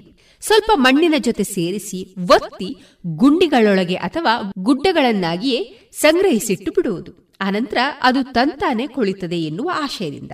ಇಂತಹ ಕೊಳೆಗುಂಡಿಯೊಂದು ಹಲವು ಮಹಡಿಗಳ ಎತ್ತರದ ಗುಡ್ಡವಾಗಿ ಬೆಳೆಯುವುದನ್ನು ಕಾಣ್ತವೆ. ನಾಯಿ ನರಿಗಳನ್ನ ಹೀಗೆ ಹೂಳಿದ್ರೆ ಅವು ಕೊಳೆತು ಕೇವಲ ಮೂಳೆಯನ್ನಷ್ಟೇ ಉಳಿಸಿರ್ತವೆ. ಆದ್ರೆ ಪ್ಲಾಸ್ಟಿಕ್ ಹಾಗಲ್ಲ. ಸಮಾಧಿ ಮಾಡಿದ್ರೂ ಅದು ಕೊಳೆಯುವುದಿಲ್ಲ. ಮತ್ತೊಂದು ವಿಧಿ ಎಂದ್ರೆ ಸುಡುವುದು. ಪ್ಲಾಸ್ಟಿಕ್ನ ಸಮಸ್ಯೆಗೆ ಇದು ಮುಕ್ತಿ ಮಾರ್ಗವಲ್ಲ. ಏಕೆಂದರೆ ಕೆಲವು ಪ್ಲಾಸ್ಟಿಕ್ಗಳು ಸುಡುವುದಿಲ್ಲ. ಕರಗ್ತವೆ. ಇನ್ನು ಕೆಲವು ಸುಟ್ಟ ಮೇಲೆ ಮರ ಮುಟ್ಟುಗಳ ಹಾಗೆ ಕಾರ್ಬನ್ ಡೈಆಕ್ಸೈಡ್ ಆಗದೆ ಡೈಆಕ್ಸೈಡ್ನಂತಹ ವಿಷಾನಿಲಗಳಾಗ್ತವೆ ಹಾಗೆ ಕಂಟಕಗಳಾಗ್ತವೆ. ಆದರೆ ಪ್ಲಾಸ್ಟಿಕ್ನ ಅಂತ್ಯ ಸಂಸ್ಕಾರಗಳಿಗೆ ಇಂತಹ ಅಗ್ನಿ ಸಂಸ್ಕಾರವೂ ಸಾಧ್ಯ. ಉದಾಹರಣೆಗೆ, ಪಾಲಿಇಥಿಲಿನ್ನಂತಹ ಹಗುರವಾದ ಥರ್ಮೋಪ್ಲಾಸ್ಟಿಕ್ ಅನ್ನು ಬಿಸಿ ಮಾಡಿ ಕರಗಿಸಿ ಗಾತ್ರವನ್ನ ಕಡಿಮೆ ಮಾಡಬಹುದು. ಕೆಲವು ಕ್ರಿಯಾವರ್ಧಕ ವಸ್ತುಗಳನ್ನು ಬಳಸಿ ಪಾಲಿಮಾರ್ಗಳು ಮಾನೋಮರ್ಗಳಾಗಿ ಒಡೆಯುವಂತೆಯೂ ಮಾಡಬಹುದು. ಆನಂತರ ಈ ಮಾನೋಮರ್ಗಳನ್ನ ರಾಸಾಯನಿಕವಾಗಿ ಪರಿವರ್ತಿಸಿ ತೈಲವನ್ನಾಗಿ ಮಾಡಬಹುದು. ಡೆಹ್ರಾಡೂನಿನಲ್ಲಿರುವ Indian Institute of Petroleum polyethylene ಟೆರಪ್ತಾಲೇಟಿನಿಂದ ಎಣ್ಣೆ ಪಡೆಯುವ ಇಂತಹದೊಂದು ತಂತ್ರಜ್ಞಾನವನ್ನು ಅಭಿವೃದ್ಧಿಪಡಿಸಿದೆ. ಬೆಂಗಳೂರಿನ ಇಂಡಿಯನ್ ಇನ್ಸ್ಟಿಟ್ಯೂಟ್ ಆಫ್ ಸೈನ್ಸಸ್ನಲ್ಲಿಯೂ ಈ ಬಗ್ಗೆ ಸಂಶೋಧನೆಗಳು ನಡೆದಿವೆ. ಕ್ವಾಂಟಿಜೈಮ್ ಎನ್ನುವ ಕಂಪನಿಯು ಈ ತಂತ್ರಜ್ಞಾನವನ್ನು ಬಳಸಲು ಅಣಿಯಾಗಿದೆ. ಆದರೆ ಇದನ್ನು ಸಮರ್ಪಕವಾಗಿ ನಡೆಸಬೇಕೆಂದರೆ ಪ್ಲಾಸ್ಟಿಕ್ಗಳನ್ನು ಸರಿಯಾಗಿ ಸಂಗ್ರಹಿಸಬೇಕು. ಬಾಟಲಿಗಳನ್ನ ಹೇಗೆಂದರೆ ಹೇಗೆ ಬಿಸಾಡದೆ ಒಣಗಿದ ಸ್ಥಿತಿಯಲ್ಲಿ ಸಂಗ್ರಹಿಸಿದರೆ ಈ ರೀತಿಯ ಸಂಸ್ಕರಣೆ ಸಾಧ್ಯ. ಇದು ತ್ಯಾಜ್ಯವನ್ನ ಸರಿಯಾಗಿ ಸಂಗ್ರಹಿಸಿದಾಗ ಮಾಡಬಹುದಾದ ಕೆಲಸ. ಈಗಾಗಲೇ ಕೊಳೆಗುಂಡಿ ಸೇರಿರುವ ತ್ಯಾಜ್ಯವನ್ನ ಏನ್ ಮಾಡೋದು? ಅವು ಮೈಕ್ರೋಪ್ಲಾಸ್ಟಿಕ್ಗಳಾಗಿಯೋ ಅಥವಾ ಬಿಸಿಲಿನಲ್ಲಿ ಶಿಥಿಲವಾಗಿ ಸಣ್ಣ ಕಣಗಳಾಗಿಯೋ ಉಳಿದು ಬಿಡ್ತವಲ್ಲ. ಅವನ್ನು ಜೀವಿಗಳು ಕೊಳೆತಾಗ ಆಗುವಂತೆ ಸಂಪೂರ್ಣವಾಗಿ ಕಾರ್ಬನ್ ಡೈಆಕ್ಸೈಡ್ ಮಾತ್ರ ಉಳಿಯುವಂತೆ ಕೊಳಿಸುವುದು ಸಾಧ್ಯವೇ? ಅದನ್ನ ಸಾಧಿಸುವುದು ಹೇಗೆ ಎನ್ನುವ ಬಗ್ಗೆ ಬಹಳಷ್ಟು ಸಂಶೋಧನೆಗಳು ಈಗ ನಡೀತಿವೆ. ಕೊಳೆಯುವುದು ಎಂದರೆ ಇನ್ನೇನಲ್ಲ, ಇನ್ನೊಂದು ಜೀವಿಗೆ ಆಹಾರವಾಗುವುದು ಅಂತಷ್ಟೇ. ಸಾಮಾನ್ಯವಾಗಿ ಬ್ಯಾಕ್ಟೀರಿಯಾಗಳು ಹಾಗೂ ಕೀಟಗಳು ಜೀವಿಗಳು ಕೊಳೆಯುವಂತೆ ಮಾಡುವ ಜೀವಿಗಳು. ಹೀಗಾಗಿ ಈಗಾಗಲೇ ಪರಿಸರವನ್ನ ಸೇರಿರುವ ಪ್ಲಾಸ್ಟಿಕ್ನ ತ್ಯಾಜ್ಯವನ್ನು ಕೊಳೆಯುವಂತೆ ಮಾಡುವ ಜೀವಿಗಳಾಗಿ ಹುಡುಕಾಟ ನಡೆದಿದೆ. ಪ್ಲಾಸ್ಟಿಕ್ ತಿನ್ನುವ ಹಲವಾರು ಪ್ಲಾಸ್ಟಿಕ್ ತಿನಿ ಜೀವಿಗಳನ್ನು ಪತ್ತೆ ಮಾಡಿದ್ದಾರೆ. ಯಾವುದೇ ತ್ಯಾಜ್ಯ ಕೊಳೆಯುವುದಕ್ಕೂ ಬ್ಯಾಕ್ಟೀರಿಯಾಗಳು ಹಾಗೂ ಬೂಸು ಜೀವಿಗಳು ಪ್ರಮುಖ. ಪ್ಲಾಸ್ಟಿಕ್ನ ವಿಷಯದಲ್ಲಿಯೂ ಅಷ್ಟೇ. ವಿಜ್ಞಾನಿಗಳು ಮೊದಲು ಗಮನಹರಿಸಿದ್ದು ಪ್ಲಾಸ್ಟಿಕ್ ತಿಂದು ಬೆಳೆಯುವಂತಹ ಬ್ಯಾಕ್ಟೀರಿಯಾ ಹಾಗೂ ಬೂಸು ಜೀವಿಗಳ ಬಗ್ಗೆ. ಪ್ಲಾಸ್ಟಿಕ್ ಹೆಚ್ಚಿರುವ ಕಸದಲ್ಲಿ ಬೆಳೆಬಲ್ಲಂತಹ ಬ್ಯಾಸಿಲಸ್, ಸ್ಟಫೈಲೋಕಾಕಸ್, ಅಸಿಟೋಬ್ಯಾಕ್ಟರ್ ಸುಡೋಮೊನಾಸ್ ಕುಲಕ್ಕೆ ಸೇರಿದ ಹಲವಾರು ಬ್ಯಾಕ್ಟೀರಿಯಾ ಪ್ರಭೇದಗಳನ್ನು ಗುರುತಿಸಲಾಗಿದೆ. ಅತ್ಯಂತ ಹೆಚ್ಚು ಬಳಕೆಯಾಗುವಂತಹ ಹಾಗೂ ಕಸದಲ್ಲಿ ಅತಿ ಹೆಚ್ಚು ಇರುವಂತಹ polyethylene polyethylene terephthalate ಹಾಗೂ ಪಾಲಿಸ್ಟೈರಿನ್ಗಳನ್ನ ತಿನ್ನುವಂತಹ ಬ್ಯಾಕ್ಟೀರಿಯಾಗಳೇ ಇವುಗಳಲ್ಲಿ ಹೆಚ್ಚು. ಬ್ಯಾಕ್ಟೀರಿಯಾಗಳನ್ನು ಬಳಸುವುದರಲ್ಲಿ ಒಂದು ತೊಂದರೆ ಇದೆ. ಇವುಗಳಲ್ಲಿ ಕೆಲವು ರೋಗಕಾರಕವೂ ಆಗಿದ್ದರಿಂದ ಎಚ್ಚರದಿಂದ ಇವನ್ನ ಬಳಸಬೇಕು. ನಿಯಂತ್ರಿತ ಉಷ್ಣತೆ ಹಾಗೂ ಪರಿಸರದಲ್ಲಿ ಇವುಗಳ ಸಾಮರ್ಥ್ಯ ಹೆಚ್ಚು. ಇವನ್ನ ಬಯಲಿನಲ್ಲಿ ಅಥವಾ ಕೊಳೆಗುಂಡಿಯಲ್ಲಿ ಸೃಷ್ಟಿಸುವುದು ಸ್ವಲ್ಪ ಕಷ್ಟ. ಹೀಗಾಗಿ ಬ್ಯಾಕ್ಟೀರಿಯಾಗಳ ಪತ್ತೆ ಆಗಿದ್ದರೂ ಕೊಳೆಗುಂಡಿಯನ್ನು ಶುಚಿಗೊಳಿಸಲು ಇವು ನೆರವಾಗಿಲ್ಲ. ಇನ್ನೂ ಒಂದು ಸಮಸ್ಯೆ ಇದೆ. ಇವು ಎಲ್ಲವೂ ಪ್ಲಾಸ್ಟಿಕ್ಗಳನ್ನು ಸಂಪೂರ್ಣವಾಗಿ ಕೊಳಿಸುವುದಿಲ್ಲ. ಹೀಗಾಗಿ ಇವುಗಳ ಕೆಲಸಕ್ಕೆ ನೆರವಾಗುವಂತೆ ಕೃತಕವಾಗಿ ಕೆಲವು ಕಿಣ್ವಗಳನ್ನು ಸೇರಿಸಬಹುದಾಗ್ತದೆ. ಕೇವಲ ಕಿಣ್ವಗಳನ್ನೇ ಬಳಸಿ ಪ್ಲಾಸ್ಟಿಕ್ ಅನ್ನು ಕೊಳಿಸುವ ಪ್ರಯತ್ನಗಳು ನಡೆದಿವೆ. ಇಷ್ಟೆಲ್ಲ ಆದರೂ ಅತಿ ಹೆಚ್ಚು ಎಂದರೆ ನೂರರಲ್ಲಿ ಮೂವತ್ತು ಅಂಶದಷ್ಟು ಪ್ಲಾಸ್ಟಿಕ್ ಅನ್ನಷ್ಟೇ ಬ್ಯಾಕ್ಟೀರಿಯಾಗಳು ತಿನ್ನಬಲ್ಲವು. ಪಿಇಟಿ ಪಾಲಿಸ್ಟೈರಿನ್ಗಳನ್ನು ಇವು ಜೀರ್ಣಿಸಿಕೊಳ್ಳುವುದು ಇನ್ನೂ ಕಡಿಮೆ. ಹಾಗಿದ್ದರೆ ಒಂದು ಬ್ಯಾಕ್ಟೀರಿಯಾದ ಬದಲಿಗೆ ಹಲವಾರು ಪ್ಲಾಸ್ಟಿಕ್ ತೀನಿ ಬ್ಯಾಕ್ಟೀರಿಯಾಗಳು ಕೂಡಿ ಬೆಳೆಸುವಂತೆ ಮಾಡಿದರೆ ಹೇಗೆ? ಆಗ ಪ್ಲಾಸ್ಟಿಕ್ ಅನ್ನು ಪೂರ್ಣವಾಗಿ ಅರಗಿಸಬಹುದೇ? ಈ ಪ್ರಯತ್ನಗಳು ಬೆಂಗಳೂರಿನ ದಯಾಸಾಗರದ ಇಂಜಿನಿಯರಿಂಗ್ ಕಾಲೇಜು ಹಾಗೂ ಇಂಡಿಯನ್ ಇನ್ಸ್ಟಿಟ್ಯೂಟ್ ಆಫ್ ಸೈನ್ಸಸ್ನಲ್ಲಿ ನಡೀತಿವೆ. ಬ್ಯಾಕ್ಟೀರಿಯಾಗಳು ಈಗಾಗಲೇ ಬಿಸಿಲಿನಲ್ಲಿ ಶಿಥಿಲವಾಗಿ ಸಣ್ಣ ತುಣುಕಾಗಿ ಬಿಟ್ಟಂತಹ ಪ್ಲಾಸ್ಟಿಕ್ ಅನ್ನ ಇವು ಅರಗಿಸಬಲ್ಲವು ದೊಡ್ಡ ದೊಡ್ಡ ಚೀಲಗಳನ್ನಲ್ಲ. ಪ್ಲಾಸ್ಟಿಕ್ ತೀನಿ ಕೀಟಗಳು ಅಂತಹ ದೊಡ್ಡ ತುಣುಕುಗಳನ್ನು ನಿವಾರಿಸಲು ನೆರವಾಗಬಹುದೇ? ಕೀಟಗಳು ಕೂಡ ಕೊಳೆಯುವ ಕ್ರಿಯೆಯಲ್ಲಿ ಸಕ್ರಿಯವಾಗಿರುತ್ತದಷ್ಟೇ. ಹೀಗಾಗಿ ಇವುಗಳಿಗೆ ಪ್ಲಾಸ್ಟಿಕ್ಕು ರುಚಿಸಬಹುದೇ ಎನ್ನುವ ಪ್ರಯೋಗಗಳು ನಡೆದಿವೆ. ಭಾರತದಲ್ಲಿ ವಿಶೇಷವಾಗಿ ಕಾಣುವ ಅಕ್ಕಿ ಗೋಧಿ ಗೋದಾಮುಗಳಲ್ಲಿ ಹಾವಳಿ ನಡೆಸುವ ಇಂಡಿಯನ್ ಮೀಲಿವರ್ಮ್ ಎನ್ನುವ ಹುಳಗಳಲ್ಲಿ ಪ್ಲಾಸ್ಟಿಕ್ ಅನ್ನ ತಿನ್ನುವಂತಹದ್ದು ಹೆಕ್ಕಿದ್ದಾರೆ. ಹಾಗೆ ಹೆಸರು, ಉದ್ದು, ಕಡಲೆ ಕಾಳುಗಳನ್ನ ಕೊರೆದು ತಿನ್ನುವ ಟೆನೆಬ್ರಿಯೋ ದುಂಬಿಗಳಲ್ಲಿ ಕೂಡ ಈ ಸಾಮರ್ಥ್ಯವಿದೆಯಂತೆ. ಆದರೆ ಅವು ಕೇವಲ ಪ್ಲಾಸ್ಟಿಕ್ ಅನ್ನಷ್ಟೇ ತಿನ್ನುವುದಿಲ್ಲ. ಪ್ಲಾಸ್ಟಿಕ್ನ ಜೊತೆಗೆ ಒಂದಿಷ್ಟು ಹಿಟ್ಟು ಸೇರಿಸಲೇಬೇಕು. ಇದೂ ಒಂದು ಸಮಸ್ಯೆ. ಇನ್ನೊಂದು ಸಮಸ್ಯೆ ಎಂದರೆ ಪ್ಲಾಸ್ಟಿಕ್ ಅನ್ನು ಅರಗಿಸಿಕೊಳ್ಳುವ ಇವುಗಳ ಸಾಮರ್ಥ್ಯಕ್ಕೆ ಕಾರಣ ಅವುಗಳ ಹೊಟ್ಟೆಯಲ್ಲಿರುವ ಬ್ಯಾಕ್ಟೀರಿಯಾಗಳು. ಅವುಗಳಲ್ಲಿ ಹೆಚ್ಚು ಕಡಿಮೆ ಆದರೆ ಕೀಟಗಳು ನಿಷ್ಪ್ರಯೋಜಕವಾಗಬಹುದು. ಸದ್ಯಕ್ಕೆ ಹಿಟ್ಟಿನ ಹುಳು, ದುಂಬಿಗಳಲ್ಲದೆ ಇನ್ನೊಂದು ಕೀಟವಷ್ಟೇ ಪ್ಲಾಸ್ಟಿಕ್ನ ಅಂತ್ಯ ಸಂಸ್ಕಾರಕ್ಕೆ ನೆರವಾಗಬಲ್ಲುದು ಎಂದು ಪತ್ತೆಯಾಗಿದೆ. ಹಾಗಿದ್ದರೆ ಬ್ಯಾಕ್ಟೀರಿಯಾಗಳ ನೆರವಿಲ್ಲದೆ ಸ್ವಂತವಾಗಿ ಎಲ್ಲಾ ಕಿಣ್ವಗಳನ್ನು ತಯಾರಿಸಬಲ್ಲ ಕೀಟಗಳನ್ನು ಸೃಷ್ಟಿಸಿದರೆ ಹೇಗೆ? ಇತ್ತೀಚೆಗೆ ತಳಿ ವಿಜ್ಞಾನದಲ್ಲಿ ಬಳಕೆಯಾಗ್ತಾ ಇರುವ ಹಲವು ಹೊಸ ತಂತ್ರಗಳು ಇಂತಹ ಕುಲಾಂತರಿ ಕೀಟಗಳನ್ನ ಸೃಷ್ಟಿಸಲು ನೆರವಾಗಬಲ್ಲವು. ಹಾಗೊಂದು ಪ್ಲಾಸ್ಟಿಕ್ ತಿನ್ನುವ ಕುಲಾಂತರಿ ಜೀವಿ ಸಿಗಬಹುದೇ? ಅದು ಇನ್ಯಾವ ಹಾನಿಯನ್ನೂ ಮಾಡದೆ ಪ್ಲಾಸ್ಟಿಕ್ ಅನ್ನಷ್ಟೇ ಕಸದಿಂದ ಮಾಯ ಮಾಡಬಹುದೇ? ಪರ್ವತದಂತಹ ಈ ನಗರದ ಸಮಸ್ಯೆಗೆ ಒಂದು ಪರಿಹಾರ ದೊರಕಿಸಬಹುದೇ? ಇವೆಲ್ಲ ಪ್ರಶ್ನೆಗಳಿಗೆ ಇನ್ನೂ ಉತ್ತರ ಸಿಕ್ಕಿಲ್ಲ. ಅದುವರೆಗೂ ಪ್ಲಾಸ್ಟಿಕ್ ಬಳಕೆಯನ್ನ ಮಿತಿಯಾಗಿಸಿ ವಿವಿಧ ಪ್ಲಾಸ್ಟಿಕ್ಗಳನ್ನ ಜತನದಿಂದ ಬೇರ್ಪಡಿಸುವುದೊಂದೇ ಉಳಿದಿರುವ ಉಪಾಯ.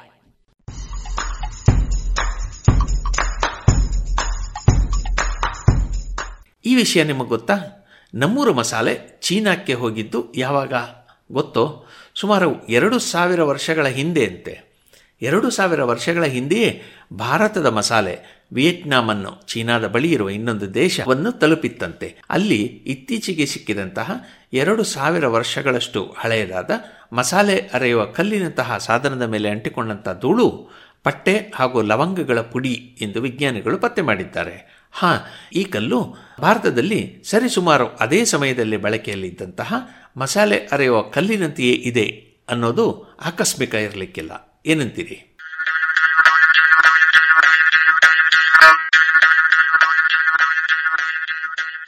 ಬೀಗಲ್ ಸಾಹಸಯಾನ ಸುಪ್ರಸಿದ್ಧ ಜೀವಿ ವಿಜ್ಞಾನಿ ಚಾರ್ಲ್ಸ್ ಡಾರ್ವಿನ್ ಇನ್ನೂರು ವರ್ಷಗಳ ಹಿಂದೆ ಬೀಗಲ್ ಹಡಗಿನಲ್ಲಿ ವಿಶ್ವ ಪರ್ಯಟನೆ ಕೈಗೊಂಡಿದ್ದಾಗ ಕಂಡು ದಾಖಲಿಸಿದ್ದ ವೈಜ್ಞಾನಿಕ ಸಂಗತಿಗಳ ಟಿಪ್ಪಣಿಗಳ ಅನುವಾದ. ಸಂಚಿಕೆ ನೂರ ಎಂಬತ್ತೇಳು. ಏಪ್ರಿಲ್ ಇಪ್ಪತ್ತೊಂಬತ್ತು. ಬೆಳ್ಳಂ ಬೆಳಗ್ಗೆ ನಾವು ಮಾರಿಷಿಯಸ್ ಅಥವಾ ಫ್ರೆಂಚ್ ದ್ವೀಪದ ಉತ್ತರ ತುದಿಯನ್ನು ಬಳಸಿ ಸಾಗಿದೆವು. ಇಲ್ಲಿಂದ ಕಾಣುವ ದ್ವೀಪದ ನೋಟವು ನಾವು ಹಲವು ವಿವರಣೆಗಳನ್ನು ಓದಿ ನಿರೀಕ್ಷಿಸಿದಷ್ಟೇ ಸುಂದರವಾಗಿತ್ತು. ಪ್ಯಾಂಪಲ್ ಮೌಸಸಿನ ಇಳಿಜಾರಾದ ಮೈದಾನದಲ್ಲಿ ಅಲ್ಲಲ್ಲಿ ಮನೆಗಳು ಚದುರಿ ಬಿದ್ದಿದ್ದುವು.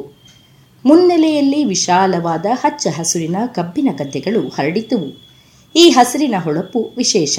ಏಕೆಂದರೆ ಹಸಿರು ಹತ್ತಿರದಿಂದ ನೋಡಿದರಷ್ಟೇ ಸ್ಪಷ್ಟವಾಗಿ ತೋರುವ ಬಣ್ಣ. ದ್ವೀಪದ ನಡುವಿನಲ್ಲಿ ಈ ಕೃಷಿ ಭೂಮಿಯ ಮಧ್ಯೆ ಕಾಡು ಆವರಿಸಿದ್ದ ಗುಡ್ಡಗಳ ಗುಂಪುಗಳಿದ್ದುವು. ಬಹಳ ಪುರಾತನವಾದ ಜ್ವಾಲಾಮುಖಿಗಳಿಂದ ಹುಟ್ಟಿದ ಶಿಲೆಗಳಲ್ಲಿ ಸಾಮಾನ್ಯವಾಗಿ ಇರುವಂತೆ ಇಲ್ಲಿಯೂ ಈ ಬೆಟ್ಟಗಳ ಶಿಖರಗಳು ಮೊನಚಾದ ಚೂಪು ತುದಿಗಳಾಗಿ ಆಕಾಶದತ್ತ ಚಾಚಿಕೊಂಡಿದ್ದುವು. ನೋಡುಗನ ಕಣ್ಣಿಗೆ ಹಿತ ನೀಡುವುದಕ್ಕೇ ಏನೋ ಈ ಶಿಖರಗಳ ಸುತ್ತಲೂ ಮೋಡಗಳು ಜಮಾಯಿಸಿದ್ದುವು. ಇಳಿಜಾರಾದ ಸೀಮೆ ನಟ್ಟ ನಡುವಿನಲ್ಲಿರುವ ಬೆಟ್ಟಗಳಿಂದ ಇಡೀ ದ್ವೀಪ ಶೋಭಾಯಮಾನವೆನಿಸಿತ್ತು. ಕಣ್ಣಿಗೆ ತಕ್ಕುದಾದ ನೋಟ ಎನ್ನಬಹುದೇನು. ಮರುದಿನದ ಬಹುತೇಕ ಸಮಯವನ್ನು ನಾನು ನಗರದಲ್ಲಿದ್ದ ವಿವಿಧ ಜನರನ್ನು ಭೇಟಿಯಾಗುವುದರಲ್ಲಿ ಕಳೆದೆ. ಪಟ್ಟಣ ಸಾಕಷ್ಟು ದೊಡ್ಡದಾಗಿದ್ದು, ಅಂದಾಜು ಇಪ್ಪತ್ತು ಸಾವಿರ ನಿವಾಸಿಗಳಿದ್ದಾರೆಂದು ಹೇಳಲಾಗಿತ್ತು. ಬೀದಿಗಳು ಶುಚಿಯಾಗಿ ಕ್ರಮವಾಗಿದ್ದುವು. ಈ ದ್ವೀಪದಲ್ಲಿ ಬ್ರಿಟಿಷರ ಆಡಳಿತ ಆರಂಭವಾಗಿ ಹಲವಾರು ವರ್ಷಗಳೇ ಕಳೆದಿದ್ದರೂ, ಅಲ್ಲಿ ಫ್ರೆಂಚ್ ಕಳೆಯೇ ಸಾಮಾನ್ಯವಾಗಿತ್ತು. ಇಂಗ್ಲಿಷ್ ಜನರು ತಮ್ಮ ಸೇವಕರೊಂದಿಗೆ ಫ್ರೆಂಚಿನಲ್ಲಿಯೇ ಮಾತನಾಡುತ್ತಿದ್ದರು. ಅಂಗಡಿ ಮುಂಗಟ್ಟುಗಳಂತೂ ಪೂರ್ಣವಾಗಿ ಫ್ರೆಂಚನ್ನೇ ಬಳಸುತ್ತಿದ್ದವು. ಹಾಗೆ ನೋಡಿದರೆ ಅಪ್ಪಟ ಫ್ರೆಂಚ್ ಪಟ್ಟಣಗಳಾದ ಕ್ಯಾಲೆ ಮತ್ತು ಬುಲೋಯ್ನಾದಲ್ಲಿಯೇ ಹೆಚ್ಚು ಇಂಗ್ಲಿಷ್ಮಯವಾಗಿರುತ್ತೆನ್ನಬಹುದು. ಇಲ್ಲಿರುವ ಪುಟ್ಟ ರಂಗಮಂದಿರವೊಂದರಲ್ಲಿ ಅದ್ಭುತವಾದ ಒಪೆರಾಗಳೂ ಪ್ರದರ್ಶನವಾಗುತ್ತವೆ. ಕಪಾಟುಗಳ ಭರ್ತಿ ಪುಸ್ತಕಗಳನ್ನು ತುಂಬಿದ ದೊಡ್ಡ ದೊಡ್ಡ ಪುಸ್ತಕದ ಅಂಗಡಿಗಳನ್ನು ನೋಡಿ ಅಚ್ಚರಿಯಾಯಿತು. ನಾಗರಿಕತೆಗಳು ಎಷ್ಟು ಹಳೆಯವು ಎನ್ನುವುದಕ್ಕೆ ಸಂಗೀತ ಮತ್ತು ಸಾಹಿತ್ಯವೇ ಸೂಚಿಗಳಲ್ಲವೇ? ಆ ಲೆಕ್ಕದಲ್ಲಿ ಆಸ್ಟ್ರೇಲಿಯಾ ಹಾಗೂ ಅಮೆರಿಕಗಳೆರಡೂ ನಿಜಕ್ಕೂ ಹೊಸ ನಾಗರಿಕತೆಗಳೇ. ರಸ್ತೆಗಳಲ್ಲಿ ಹಲವು ವರ್ಣಗಳ ಜನರು ನಡೆದಾಡುತ್ತಿರುವುದನ್ನು ಕಾಣುವ ವಿಶಿಷ್ಟ ಅನುಭವವನ್ನು ಪೋರ್ಟ್ ಲೂಯಿಸ್ ನೀಡಿತು. ಇಲ್ಲಿ ಆಜೀವ ಪರ್ಯಂತ ಬಹಿಷ್ಕಾರಕ್ಕೊಳಗಾದ ಭಾರತೀಯ ಅಪರಾಧಿಗಳಿದ್ದರು.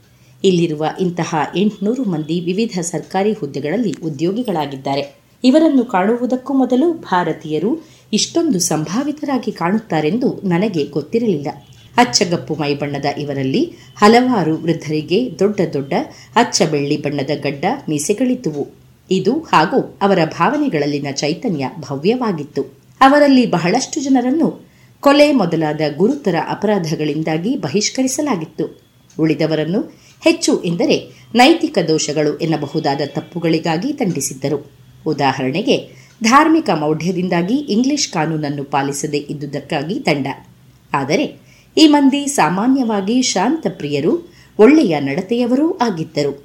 ನಡವಳಿಕೆ, ಶುಚಿತ್ವ ಹಾಗೂ ವಿಚಿತ್ರವೆನ್ನಿಸುವ ಧಾರ್ಮಿಕ ಆಚರಣೆಗಳಿಂದಾಗಿ ಇವರನ್ನು ನ್ಯೂ ಸೌತ್ ವೇಲ್ಸ್ನಲ್ಲಿ ನಾವು ಕಂಡ ಇಂಗ್ಲಿಷ್ ಅಪರಾಧಿಗಳಂತೆಯೇ ಇವರು ಅಪರಾಧಿಗಳು ಎನ್ನಲಾಗದು. ಮೇ ಒಂದು, ಭಾನುವಾರ, ಪಟ್ಟಣದ ಉತ್ತರ ದಿಕ್ಕಿನಲ್ಲಿದ್ದ ಸಮುದ್ರ ತೀರದ ಗುಂಟ ಒಂದು ನಡೆ ನಡೆದೆ. ಈ ಭಾಗದಲ್ಲಿರುವ ಮೈದಾನ ಉತ್ತಿದ್ದಲ್ಲ. ಕಪ್ಪು ಲಾವಾ ಶಿಲೆಯ ಮೇಲೆ ಒರಟು ಹುಲ್ಲಿನ ಹಾಸು ಹಾಗೂ ಪೊದೆಗಳ ಹೊದಿಕೆ ಇದೆ. ಪೊದೆಗಳಲ್ಲಿ ಬಹುತೇಕವು ಮುಟ್ಟಿದರೆ ಮುನಿಯ ಗಿಡಗಳು. ಇಲ್ಲಿನ ದೃಶ್ಯವನ್ನು ನೋಡಲು ಅತ್ತ ತಾಹಿತಿ ಹಾಗೂ ಇತ್ತ ಗಲಪ್ಕೋಸ್ ದ್ವೀಪದ ನೋಟಗಳ ನಡುವಿನದ್ದು ಎನಿಸುತ್ತದೆ. ಹೀಗೆಂದರೆ ಅದು ಕೆಲವರಿಗೆ ತಪ್ಪು ಭಾವನೆಯನ್ನು ಹುಟ್ಟಿಸಬಹುದು. ಇದೊಂದು ಹಿತವಾದ ಪ್ರದೇಶ. ಆದರೆ ತಾಹಿತಿಯಷ್ಟು ಆಕರ್ಷಕವೂ ಅಲ್ಲ. ಬ್ರೆಜಿಲಿನ ಮೈದಾನಗಳಷ್ಟು ಭವ್ಯವೂ ಅಲ್ಲ. ಮರುದಿನ ನಾನು ಲಾಪೌಸ್ ಎನ್ನುವ ಪರ್ವತವನ್ನು ಏರಿದೆ. ಪಟ್ಟಣದ ಹಿಂದೆ ಸುಮಾರು ಎರಡು ಸಾವಿರದ ಆರುನೂರು ಅಡಿ ಎತ್ತರದವರೆಗೂ ಚಾಚಿಕೊಂಡಿರುವ ಇದರ ಹೆಬ್ಬೆರಳಿನಂತಹ ಮೊನಚು ಶಿಖರದಿಂದಾಗಿ ಈ ಹೆಸರು ಬಂದಿದೆ. ದ್ವೀಪದ ನಡುಭಾಗದಲ್ಲೊಂದು ವಿಶಾಲವಾದ ಕಲ್ಲಿನ ಜಗುಲಿ ಇದೆ. ಇದನ್ನು ಸುತ್ತುವರೆದಿರುವ ಶಿಥಿಲವಾದ ಲಾವ, ಅರ್ಥಾತ್ ಶಿಲಾರಸದಿಂದಾದ ಬಂಡೆಗಳ ದಿಬ್ಬ, ಇಳಿಜಾರಾಗಿ ಸಮುದ್ರದತ್ತ ಸಾಗುತ್ತದೆ. ನಡುವಿನ ಜಗುಲಿಯು ಸ್ವಲ್ಪ ಇತ್ತೀಚೆಗೆ ಹರಿದ ಶಿಲಾರಸದಿಂದಾಗಿದ್ದು ಅಂಡಾಕಾರವಾಗಿದೆ. ಇದರ ಸಣ್ಣ ಬದಿ ಹದಿಮೂರು ಮೈಲು ಅಗಲವಿದೆ. ಹೊರಗೆ ಸುತ್ತುವರೆದಿರುವ ಪರ್ವತಗಳನ್ನು ಕ್ರೇಟರ್ಸ್ ಆಫ್ ಎಲಿವೇಶನ್ ಎನ್ನುತ್ತಾರೆ. ಇವು ಸಾಮಾನ್ಯ ಹಳ್ಳಗಳಂತೆ ರೂಪುಗೊಂಡವಲ್ಲ. ಇದ್ದಕ್ಕಿದ್ದಂತೆ ನೆಲವು ಬೃಹತ್ತಾಗಿ ಮೇಲುಬ್ಬಿ ಬಂದದ್ದರಿಂದ ಜ್ವಾಲಾಮುಖಿಯ ಬಾಯಿ ಮುಚ್ಚಿ ಸುತ್ತಲೂ ಶಿಲೆಗಳ ಅಂಚಾಗಿದೆ ಎನ್ನುತ್ತಾರೆ. ಈ ವಾದಕ್ಕೆ ನನ್ನ ತೀವ್ರವಾದ ಆಕ್ಷೇಪವಿದೆ. ಒಂದೆಡೆಯಲ್ಲಿ ಇಲ್ಲಿ ಹಾಗೂ ಇನ್ನೂ ಹಲವೆಡೆ ಇರುವಂತೆ ಸುತ್ತಲೂ ಇರುವ ಕ್ರೇಟರು ಹಳ್ಳಗಳಂತೆ ತೋರುವ ಪರ್ವತಗಳು ಬೃಹತ್ ಜ್ವಾಲಾಮುಖಿಗಳ ಉಳಿಕೆಗಳು. ಪರ್ವತಗಳ ಶಿಖರ ಹಾರಿ ಹೋಗಿರಬೇಕು ಇಲ್ಲವೇ ನೆಲದೊಳಗೆ ಆಳವಾಗಿ ಕುಸಿದು ಬಿಟ್ಟಿರಬೇಕು ಎನ್ನುವುದನ್ನು ನನ್ನಿಂದ ನಂಬಲಾಗದು. ನಾವು ನಿಂತ ಎತ್ತರದ ಪ್ರದೇಶದಿಂದ ಈ ದ್ವೀಪದ ನೋಟ ಖುಷಿ ಕೊಟ್ಟಿತು. ಈ ಬದಿಯಲ್ಲಿ ನಡು ನಡುವೆ ಮನೆಗಳಿದ್ದ ಹೊಲ ಗದ್ದೆಗಳನ್ನಾಗಿ ವಿಭಾಗಿಸಿದ ಕೃಷಿ ಭೂಮಿ ಇತ್ತು. ಇಲ್ಲಿನ ಒಟ್ಟಾರೆ ನೆಲದಲ್ಲಿ ಅರ್ಧದಷ್ಟು ಕೂಡ ಉತ್ಪಾದನೆಗೆ ಬಳಕೆಯಾಗಿಲ್ಲ ಎಂದು ಹೇಳಿದರು. ಹಾಗಿದ್ದುದೇ ಆದರೆ ಇಂದು ಇಲ್ಲಿಂದ ರಫ್ತಾಗುವ ಸಕ್ಕರೆಯ ಬೃಹತ್ ಪ್ರಮಾಣವನ್ನು ಗಮನಿಸಿದರೆ ಈ ದ್ವೀಪ ಮುಂದೆ ಜನದಟ್ಟಣೆ ಹೆಚ್ಚಾದಾಗ ಬಹಳ ಉಪಯುಕ್ತವೆನ್ನಿಸಬಹುದು. ಇಂಗ್ಲೆಂಡ್ ತನ್ನ ವಶಕ್ಕೆ ಪಡೆದಾದ ಇಪ್ಪತ್ತೈದೇ ವರ್ಷಗಳಲ್ಲಿ ಸಕ್ಕರೆಯ ರಫ್ತು ಎಪ್ಪತ್ತೈದು ಪಟ್ಟು ಹೆಚ್ಚಾಗಿದೆಯಂತೆ. ಈ ಸಮೃದ್ಧಿಗೆ ಒಂದು ಕಾರಣ ಉತ್ತಮ ಗುಣಮಟ್ಟದ ರಸ್ತೆಗಳು. ಪಕ್ಕದಲ್ಲಿಯೇ ಇನ್ನೂ ಫ್ರೆಂಚ್ ವಶದಲ್ಲಿಯೇ ಇರುವ ಬೌರ್ಬಾನ್ ದ್ವೀಪದಲ್ಲಿ ರಸ್ತೆಗಳು ಕೆಲವು ವರ್ಷಗಳ ಹಿಂದೆ ಇದ್ದಂತಹ ಕೆಟ್ಟ ಸ್ಥಿತಿಯಲ್ಲಿಯೇ ಇವೆ. ಈ ದ್ವೀಪದ ಸಮೃದ್ಧಿಯಿಂದ ಇಲ್ಲಿರುವ ಫ್ರೆಂಚ್ ನಿವಾಸಿಗಳಿಗೆ ಸಾಕಷ್ಟು ಲಾಭವಾಗಿದ್ದರೂ ಕೂಡ ಇಂಗ್ಲಿಷರ ಸರ್ಕಾರ ಅಷ್ಟೇನೂ ಜನಪ್ರಿಯವಾಗಿಲ್ಲ. ದಿನಾಂಕ ಮೂರು. ಸಂಜೆ ಪನಾಮಾ ಸಂಧಿಯನ್ನು ಅನ್ವೇಷಿಸಿದ ಕಾರಣಕ್ಕೆ ಜನಪ್ರಿಯನಾದ ಇಲ್ಲಿನ ಸರ್ವೇಯರ್, ಜನರಲ್ ಕ್ಯಾಪ್ಟನ್ ಲಾಯ್ಡ್ ನನ್ನನ್ನು, ಮಿಸ್ಟರ್ ಸ್ಟೋಕ್ಸರನ್ನು ಬಂದರಿನಿಂದ ಆರು ಮೈಲಿ ದೂರದಲ್ಲಿ ವಿಲ್ಹೆಲ್ಮ್ ಬಯಲಿನ ಅಂಚಿನಲ್ಲಿದ್ದ ತನ್ನ ತೋಟದ ಮನೆಗೆ ಆಹ್ವಾನಿಸಿದ್ದ. ಈ ಸುಂದರ ಸ್ಥಳದಲ್ಲಿ ನಾವು ಎರಡು ದಿನ ತಂಗಿದ್ದೆವು.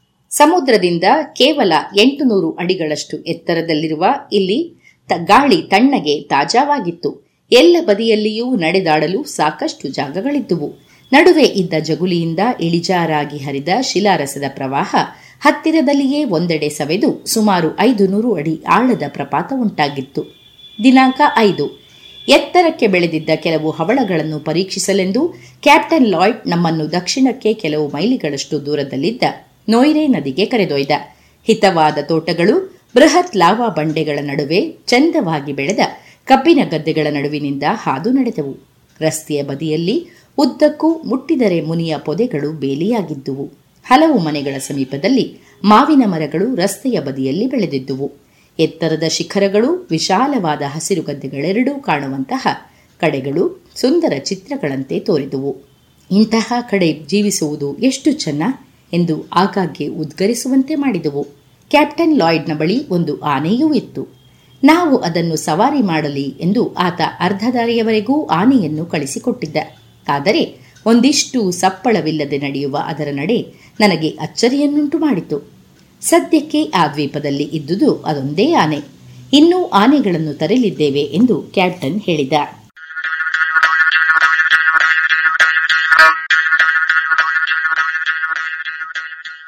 ವಾರದ ವಿಜ್ಞಾನಿ, ರಾಸಾಯನಿಕಗಳ ಇಮ್ಮುಖ ದರ್ಶನ ನೀಡಿದ ವಿಜ್ಞಾನಿ ವ್ಲಾದಿಮಿರ್ ಪ್ರೆಲಾಗ್. ನಿಸರ್ಗದಲ್ಲಿರುವ ಬಹುತೇಕ ರಾಸಾಯನಿಕಗಳು ಸಾವಯವ ವಸ್ತುಗಳು. ಇವುಗಳ ರಚನೆಯನ್ನು ಅರಿಯುವ ತಂತ್ರಗಳನ್ನು ರೂಪಿಸಿ ಅವುಗಳನ್ನು ತಪ್ಪಿಲ್ಲದೆ ಗುರುತಿಸುವ ಯೋಜನೆಯನ್ನು ಹಾಕಿದವ ವ್ಲಾದಿಮಿರ್ ಪ್ರೆಲಾಗ್. ಆತ ಹುಟ್ಟಿದ ದಿನ ಇವತ್ತು. ವ್ಲಾದಿಮಿರ್ ಪ್ರೆಲಾಗ್ ಸಾವಿರದ ಒಂಬೈನೂರ ಆರನೇ ಇಸವಿ ಜುಲೈ ಇಪ್ಪತ್ತ್ಮೂರನೇ ತಾರೀಕು ಹುಟ್ಟಿದ. ಈತ ಹುಟ್ಟಿದ್ದು ಈಗ ಕ್ರೊಯೇಷಿಯಾ ಎಂಬ ರಾಷ್ಟ್ರದ ಸರಾಯವೋ ಪಟ್ಟಣದಲ್ಲಿ. ಈತ ಇನ್ನೂ ಎಂಟು ವರ್ಷದವನಾಗಿದ್ದಾಗ ಸರಾಯವವನ್ನು ಆಳುತ್ತಿದ್ದ ಆಸ್ಟ್ರಿಯಾದ ದೊರೆ ನಾಲ್ಕನೇ ಫರ್ಡಿನಾಂಡ್ ಆ ಪಟ್ಟಣಕ್ಕೆ ಭೇಟಿ ನೀಡಿದ್ದನಂತೆ. ಆ ಸಮಾರಂಭದಲ್ಲಿ ಪ್ರೆಲಾಗ್ ಇತರೆ ವಿದ್ಯಾರ್ಥಿಗಳ ಜೊತೆಗೂಡಿ ಹೂಮಳೆ ಸುರಿಸಿ ರಾಜನನ್ನು ಸ್ವಾಗತಿಸಬೇಕಿತ್ತಂತೆ. ದುರದೃಷ್ಟವಶಾತ್ ಅಲ್ಲಿ ಪರ್ಡಿನಾಂಡನನ್ನು ಆ ದಿನವೇ ಹತ್ಯೆ ಮಾಡಲಾಯಿತು. ಮೊದಲನೆಯ ವಿಶ್ವಯುದ್ಧ ಆರಂಭವಾಯಿತು. ಇದೆಲ್ಲದರ ಫಲವಾಗಿ ಸರಯೋವೋ ತೊರೆದು ಜಾಗ್ರೆಬ್ ಪಟ್ಟಣಕ್ಕೆ ವಲಸೆ ಹೋಯಿತು. ಈತ ಅಲ್ಲಿ ಶಿಕ್ಷಣ ಪಡೆದ. ನಂತರ ಜರ್ಮನಿಯ ಪ್ರಾಕ್ ಪಟ್ಟಣದಲ್ಲಿ ಪದವಿಯನ್ನು ಗಳಿಸಬೇಕಾಯಿತು. ಪುಟ್ಟ ರಾಸಾಯನಿಕ ಕಾರ್ಖಾನೆಯಲ್ಲಿ ಅಲ್ಲಿ ಕೆಲಸ ಮಾಡತೊಡಗಿದ ರಾಸಾಯನಿಕ ವಿಜ್ಞಾನದಲ್ಲಿ ಪರಿಣಿತಿ ಪಡೆದ. ಈತ ಜಾಗ್ರಬಿನಲ್ಲಿ ಉಪನ್ಯಾಸಕನಾಗಿದ್ದಾಗ ಎರಡನೆಯ ವಿಶ್ವಯುದ್ಧವೂ ಆರಂಭ ಆಯಿತು. ಆಗ ಮತ್ತೆ ಜರ್ಮನಿಯನ್ನು ತೊರೆದು ಸ್ವಿಟ್ಜರ್ಲೆಂಡಿಗೆ ಓಡಿ ಹೋಗಬೇಕಾಯಿತು. ಅಲ್ಲಿನ ವಿಜ್ಞಾನ ಮತ್ತು ತಂತ್ರಜ್ಞಾನ ಸಂಸ್ಥೆಯಲ್ಲಿ ಸಂಶೋಧಕನಾಗಬೇಕಾಯಿತು. ಆದರೆ ಪ್ರೆಲಾಗ್ ತನ್ನ ಜೀವನದ ಕೊನೆಯವರೆಗೂ ಅಲ್ಲಿಯೇ ಉಳಿದ ಸ್ವಿಟ್ಜರ್ಲ್ಯಾಂಡಿನಲ್ಲಿ ತನ್ನ ಸಂಶೋಧನೆಗಳನ್ನು ಮುಂದುವರೆಸಿದ. ಪ್ರೆಲಾಗರನ್ನು ಸ್ಟೀರಿಯೋ ಕೆಮಿಸ್ಟ್ರಿಯ ಜನಕ ಎನ್ನುತ್ತಾರೆ. ಸ್ಟೀರಿಯೋ ಕೆಮಿಸ್ಟ್ರಿ ನಿಸರ್ಗದಲ್ಲಿರುವ ಸಾವಯವ ವಸ್ತುಗಳಿಗೆ ಸಂಬಂಧಿಸಿದ್ದು. ನಿಸರ್ಗದಲ್ಲಿಯೇ ಸೃಷ್ಟಿಯಾಗುವ ಯಾವುದೇ ಸಾವಯವ ವಸ್ತುಗಳಲ್ಲಿ ಪರಮಾಣುಗಳ ಜೋಡಣೆ ಏಕತರನಾಗಿರುವುದಿಲ್ಲ. ರಾಸಾಯನಿಕ ವಸ್ತುವಿನಲ್ಲಿ ಒಂದೇ ಪ್ರಮಾಣದ ಪರಮಾಣುಗಳಿದ್ದರೂ ಅವುಗಳ ಜೋಡಣೆಯಲ್ಲಿ ವ್ಯತ್ಯಾಸ ಇರಬಹುದು ಅಥವಾ ಅವು ಬೇರೆ ಬೇರೆ ರೀತಿಯಲ್ಲಿ ಜೋಡಿಸಿಕೊಂಡಿರಬಹುದು. ಐದೇ ಬೆರಳುಗಳಿದ್ದರೂ ಬಲಗೈ ಹಾಗೂ ಎಡಗೈಯಲ್ಲಿ ವ್ಯತ್ಯಾಸವಿದೆಯಲ್ಲ ಹಾಗೆ. ಇದನ್ನು ಸಮಮಿತಿ ಎಂದು ಹತ್ತೊಂಬತ್ತನೆಯ ಶತಮಾನದಲ್ಲಿಯೇ ಲೂಯಿ ಪಾಶ್ಚರ್ ಕರೆದಿದ್ದ. ಹಲವು ರೂಪಗಳಿರುವ ವಸ್ತುಗಳಲ್ಲಿ ಕೇವಲ ಒಂದು ಮಾತ್ರ ಜೀವಿಗಳಲ್ಲಿ ಉಪಯುಕ್ತ ಎನಿಸುತ್ತದೆ. ಆದ್ದರಿಂದ ಕೇವಲ ಒಂದೇ ಬಗೆಯ ಅಣು ಜೋಡಣೆ ಇರುವ ವಸ್ತುವನ್ನಷ್ಟೇ ಶುದ್ಧವಾಗಿ ತಯಾರಿಸುವುದು ಮುಖ್ಯ. ಅದಕ್ಕೂ ಮೊದಲು ನಿಸರ್ಗದಲ್ಲಿರುವ ವಸ್ತುವಿನ ರಚನೆ ಹೇಗಿದೆ, ಅದರಲ್ಲಿ ಎಷ್ಟು ಬಗೆಯ ಅಣುಜೋಡಣೆಗಳು ಇರಬಹುದು ಎನ್ನುವುದನ್ನು ಪತ್ತೆ ಮಾಡಬೇಕಿತ್ತು. ತದನಂತರ ಅವನ್ನು ಒಂದೊಂದನ್ನೂ ಗುರುತಿಸುವುದು ಸುಲಭವಾಗುವಂತೆ ಹೆಸರು ನೀಡಬೇಕಿತ್ತು. ಸಾಮಾನ್ಯವಾಗಿ ಎಡಮುರಿ ಅಥವಾ ಬಲಮುರಿ ಎನ್ನುವಂತೆ ಈ ರಾಸಾಯನಿಕಗಳನ್ನು ಕರೆಯುತ್ತಿದ್ದರು. ಕೆಲವು ರಾಸಾಯನಿಕಗಳನ್ನು ಜೋಡಣೆ ಇನ್ನೂ ಜಟಿಲವಾಗಿರುತ್ತಿತ್ತು. ಅವನ್ನು ಎಡಮುರಿಯಿಂದಾಗಲಿ, ಬಲಮುರಿಯಿಂದಾಗಲಿ ಕರೆಯಲಾಗುತ್ತಿರಲಿಲ್ಲ. ಆದ್ದರಿಂದ ಇವನ್ನು ಗುರುತಿಸಿ ಒಂದೊಂದಕ್ಕೂ ವಿಶಿಷ್ಟವಾಗಿ ಹೆಸರಿಸುವ ನಿಯಮಗಳನ್ನು ಪ್ರೆಲಾಗ್ ತನ್ನ ಸಂಗಡಿಗರ ಜೊತೆಗೆ ಕೂಡಿ ರೂಪಿಸಿದ ಇದನ್ನು ಈಗ ಸಿಐಪಿ ಅರ್ಥಾತ್ ಕಾನ್ ಇನ್ಗೋಲ್ಡ್ ಪ್ರೆಲಾಗ್ ವರ್ಗೀಕರಣ ಅಥವಾ ನಾಮಕರಣ ಎಂದೇ ಹೆಸರಿಸಲಾಗಿದೆ. ಸ್ಟೀರಿಯೋ ಕೆಮಿಸ್ಟ್ರಿಯ ಅಧ್ಯಯನಕ್ಕೆ ಪ್ರೆಲಾಗ್ ನೀಡಿದ ಕೊಡುಗೆಗಾಗಿ ಈತನಿಗೆ ಸಾವಿರದ ಒಂಬೈನೂರ ಎಪ್ಪತ್ತೈದನೇ ಇಸುವಿಯಲ್ಲಿ ನೊಬೆಲ್ ಪಾರಿತೋಷಕ ದೊರಕಿತು. ಇಂದು ಬಳಕೆಯಲ್ಲಿರುವ ಸಲ್ಫಾನಿಲಮೈಡಿನಂತಹ ಹಲವಾರು ಔಷಧಗಳ ರಚನೆಯನ್ನು ವಿವರಿಸಿ ಅವನ್ನು ತಯಾರಿಸುವ ಕ್ರಮಗಳನ್ನು ರೂಪಿಸಿದ ಹೆಗ್ಗಳಿಕೆ ಪ್ರೆಲಾಗ್ನದ್ದು.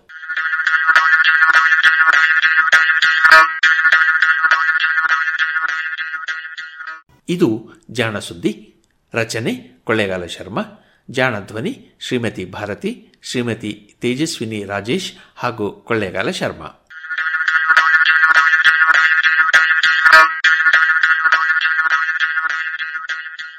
ಜಾಣ ಸುದ್ದಿ, ಉಚಿತ ಧ್ವನಿ ಪತ್ರಿಕೆ. ಇದನ್ನು ನೀವು ಯಾರ ಜೊತೆಗೆ ಬೇಕಿದ್ದರೂ ಹಂಚಿಕೊಳ್ಳಬಹುದು. ಜಾಣ ಸುದ್ದಿಗೆ ಸಲಹೆ, ಸಂದೇಹ, ಪ್ರಶ್ನೆಗಳನ್ನು ಕಳಿಸುವುದಿದ್ದರೆ ಒಂಬತ್ತು ಎಂಟು ಎಂಟು, ಆರು ಆರು ನಾಲ್ಕು ಸೊನ್ನೆ ಮೂರು ಎರಡು ಎಂಟು. ಈ ನಂಬರಿಗೆ ವಾಟ್ಸಪ್ ಮಾಡಿ ಇಲ್ಲವೇ ಕರೆ ಮಾಡಿ.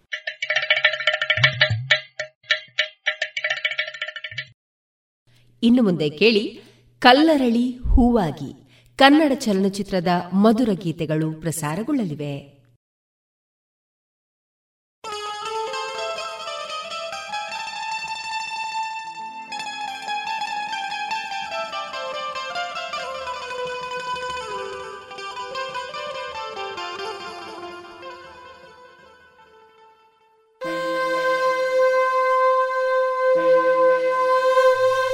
ಒಂದು ಬಿಲ್ವ ಪತ್ರೆಯ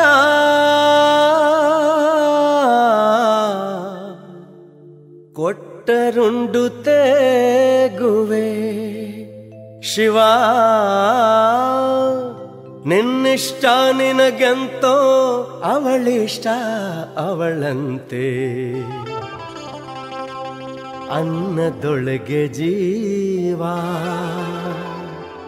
ಜೀವದೊಳಗೆ ಪ್ರೇಮ ವಾ ವಾ ವಾ ವಾ ಖಾನಾ ತಾಕತ್ का है ವಾ ವಾ ವಾ ವಾ गाना मोहब्बत का है ಕವಾ ಕವಾ ಅಂದ್ರೆ ಪೇಟ್ಗೆ ಖಾನ ಬರಾನ ಡವಾ ಡವಾ ಅಂದ್ರೆ ದಿಲ್ಗೆ ಗಾನ ಸುನಾನ ವಾ ವಾ ವಾ ವಾ ಖಾನ ತಾಕತ್ का है अरे वाह वाह वाह वाह गाना मोहब्बत का है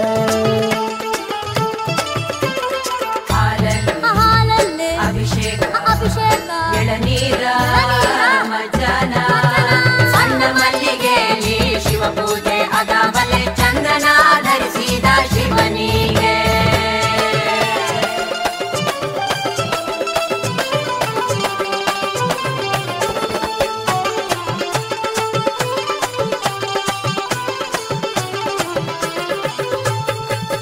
हमारा पुराण में एक कथा महाबल ಭೀಮಸೇನ್ ಅವನು ಹೆಂಡತಿಗೋಸ್ಕರ ಹುಡ್ಕಾಡ್ದ ಸ್ವರ್ಗಾನೇ ಬಹಳ ದಿನ ಆಂಜನೇಯಂದು ಕೈಲಿ ಬಸ್ಕೊಂಡ ಸೌಗಂಧಿಕ ಫುಲ್ ತಂದು ಮನ ಉಳಿಸ್ಕೊಂಡ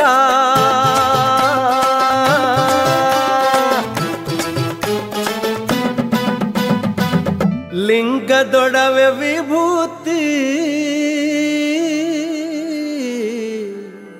ಇಟ್ಟರಾಯತು ಬೀಗುವೆ ಶಿವ.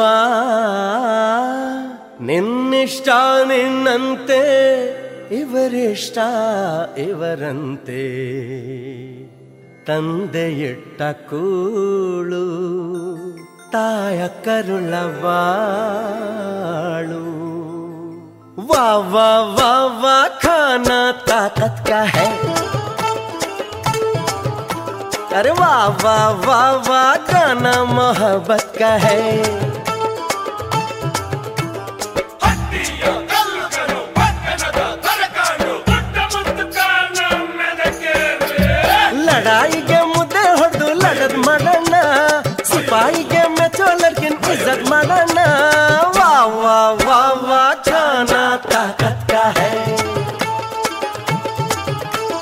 वाह वाह वाह वाह गाना मोहब्बत का है।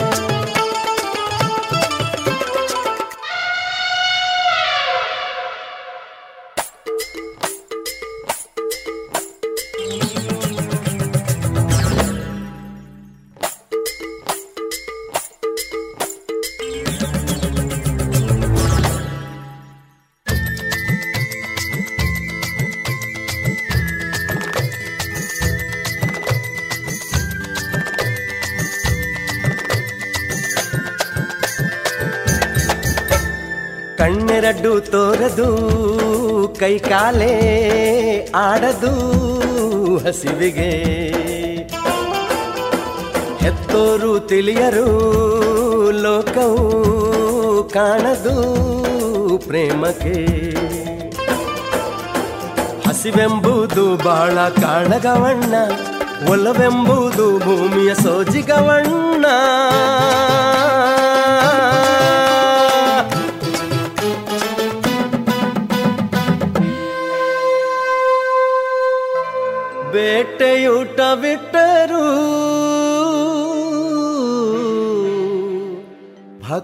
ಎಂದು ಕೊಂಬುವೆ.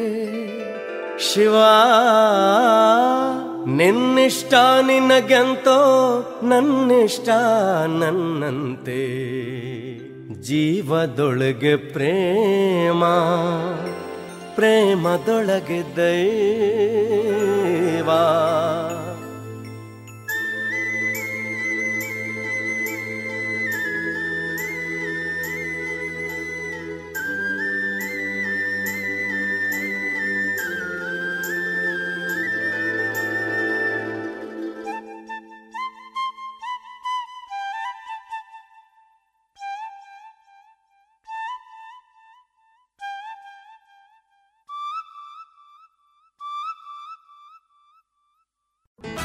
Radha's, silk textile readymade family showroom court ರಸ್ತೆ ಪುತ್ತೂರಿನಲ್ಲಿ ನಡೆಯಲಿದೆ ಮಾನ್ಸೂನ್ ಮೇಳ, ಆಗಸ್ಟ್ ಒಂದರಿಂದ.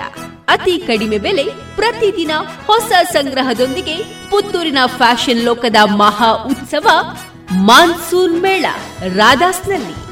ಮತ್ಯಾಕೆ ತಡ? ಬನ್ನಿ, ನಮ್ಮ ಸಂಗ್ರಹ ನಿಮ್ಮ ಆಯ್ಕೆ ರಾಧಾಸ್ನಲ್ಲಿ.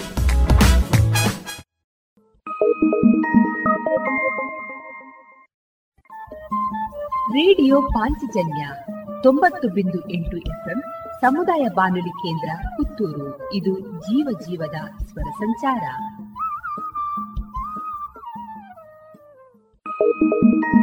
ನನ್ನ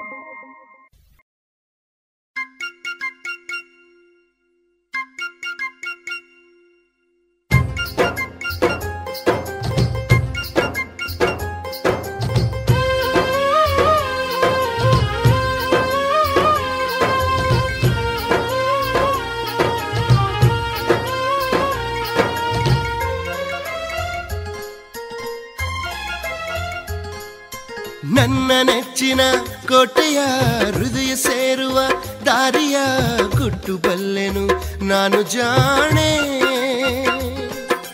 ನನ್ನ ನೆಚ್ಚಿನ ಹೆಣ್ಣಿನ ಹೃದಯ ಸೇರುವ ಕಣ್ಣಿನ ದಾರಿ ಯಾವುದು ನಾನು ಕಾಣೆ. ಹೇಳಿ ರತ್ನ, ಅಕ್ಕರೆಯೊಲವಿನ ಮಾತಾ ಹೇಳೆ ಅಕ್ಕರಿಯಲವಿನ ಮಾತ? ನೀನು ಒಪ್ಪಿದರೆ ನಲ್ಮೆಯ ಹಬ್ಬ ನಾವು ಕೂಡಿದರೆ ದುರ್ಗವೇ ಸಗ್ಗ, ನನ್ನ ನೆಚ್ಚಿನ ಕೋಟೆಯ ಹೃದಯ ಸೇರುವ ದಾರಿಯ ಗುಟ್ಟು ಬಲ್ಲೆನು ನಾನು ಜಾಣೆ. ಹೇಳೆ ರತ್ನ, ಅಕ್ಕರಿಯೊಲವಿನ ಮಾತ್ನ.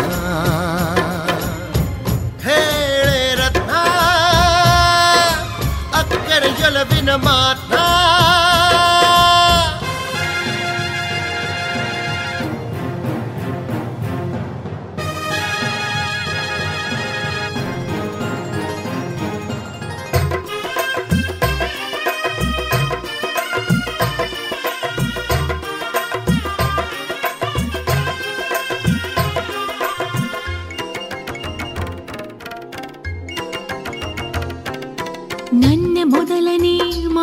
ಮಾತ್ನ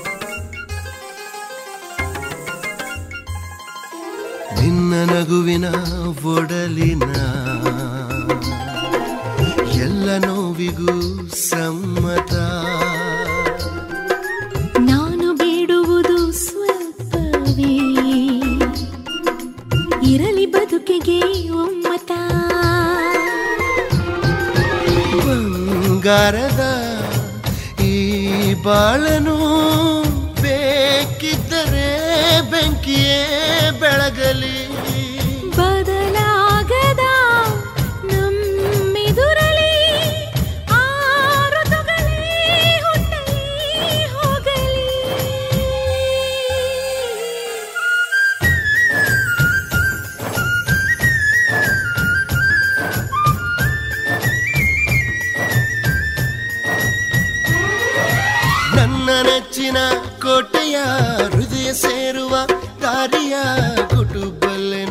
ಕುಟುಂಬಲ್ಲೆನು ನಾನು ಜಾಣೆ ಹೇಳೆ ರತ್ನ ಅಕ್ಕರಿಯೊಲವಿನ ಮಾತ ಹೇಳೆ ರತ್ನ ಅಕ್ಕರಿಯೊಲವಿನ ಮಾತಾ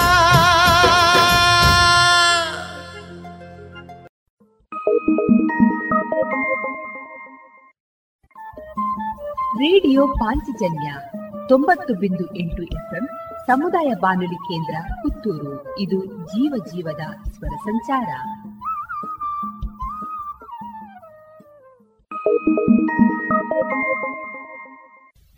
ಕೊಟ್ರವಾಸ್? ಎಲ್ಲವಾಸ್? ಕನಕವ್ವ ಲಕ್ಷ್ಮವ್ವ கங்கவா கோரவா யாரப்பு?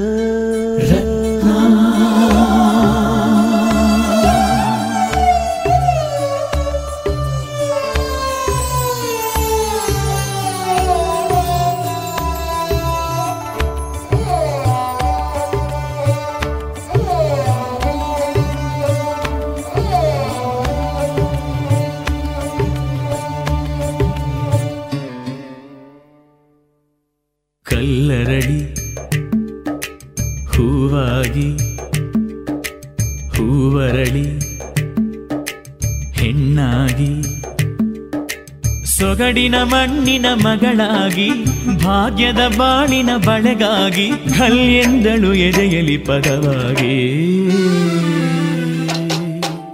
ಕಲ್ಲರಳಿ, ಹೂವಾಗಿ, ಹೂವರಳಿ, ಹೆಣ್ಣಾಗಿ ಸೊಗಡಿನ ಮಣ್ಣಿನ ಮಗಳಾಗಿ ಅರಿಶಿನ ಕುಂಕುಮ ಸಿರಿಗಾಗಿ ಝುಂಗೆಂದಳು ಎದೆಯಲಿ ಪದವಾಗಿ. ಕಲ್ಲರಳಿ ಹೂವಾಗಿ ಹೂವರಳಿ ಹೆಣ್ಣಾಗಿ.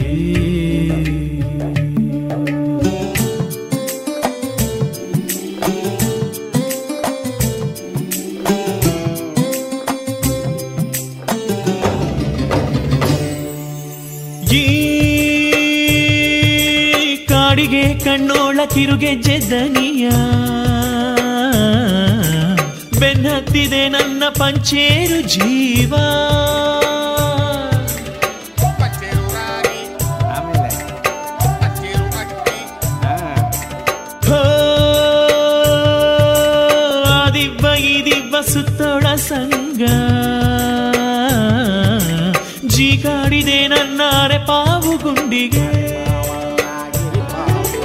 ನಿನಗೊಂದು ಕೋಟೆ ಕಟ್ಟುವೆನು ನಾನು.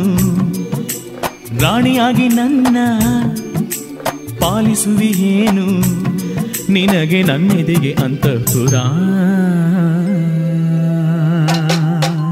ಕಲ್ಲರಡಿ ಹೂವಾಗಿ ಹೂವರಳಿ ಹೆಣ್ಣಾಗಿ ಸೊಗಡಿನ ಮಣ್ಣಿನ ಮಗಳಾಗಿ ಅಳಿಯದ ಹಚ್ಚೆಯ ಸುಖಕ್ಕಾಗಿ ಅಚ್ಚಾದಳು ಎದೆಯಲಿ ಪದವಾಗಿ. ಕಲ್ಲರಳಿ ಹೂವಾಗಿ ಹೂವರಳಿ ಹೆಣ್ಣಾಗಿ.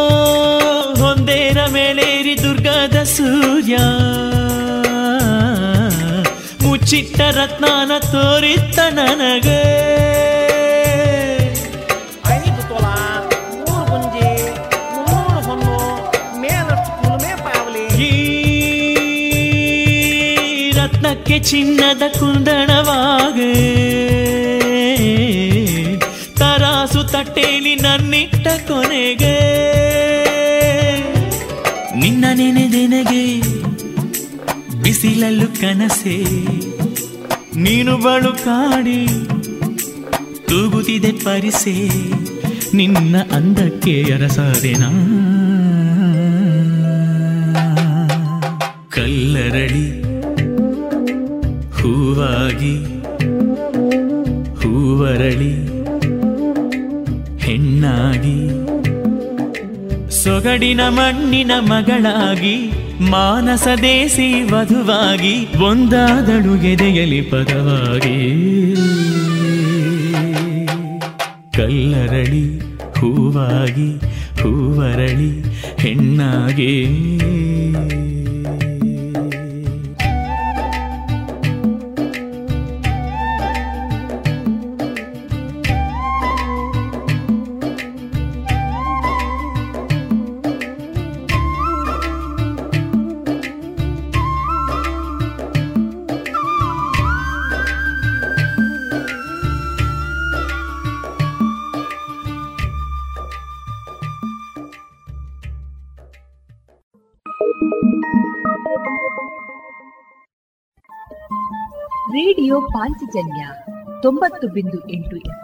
ಸಮುದಾಯ ಬಾನುಲಿ ಕೇಂದ್ರ ಪುತ್ತೂರು. ಇದು ಜೀವ ಜೀವದ ಸ್ವರ ಸಂಚಾರ.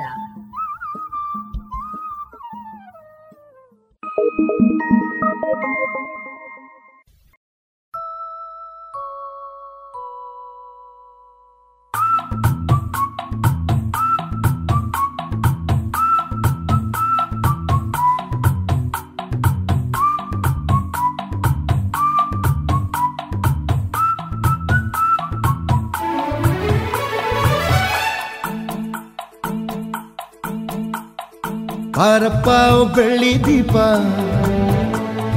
ತೇಲಪ್ಪ ನಮ್ಮೂರಲು ಸ್ವಲ್ಪ. ತೋರಪ್ಪ, ನಿನ್ ತಂಪಿನ ರೂಪ. ಗಣಿಸಪ್ಪ ನಮ್ ಧರಣಿ ತಾಪ. ಓಡ್ಬಾ ಓಡ್ಬಾರೋ ತಿಂಗಳ ಮಾವ, ಓಡ್ಬಾ ಓಡ್ಬಾರೋ ನಮ್ಮೂರಂದವ. ತಿಂಗಳ ಮಾವ ನೋಡ್ಬಾ ನೋಡ್ಬಾರೋ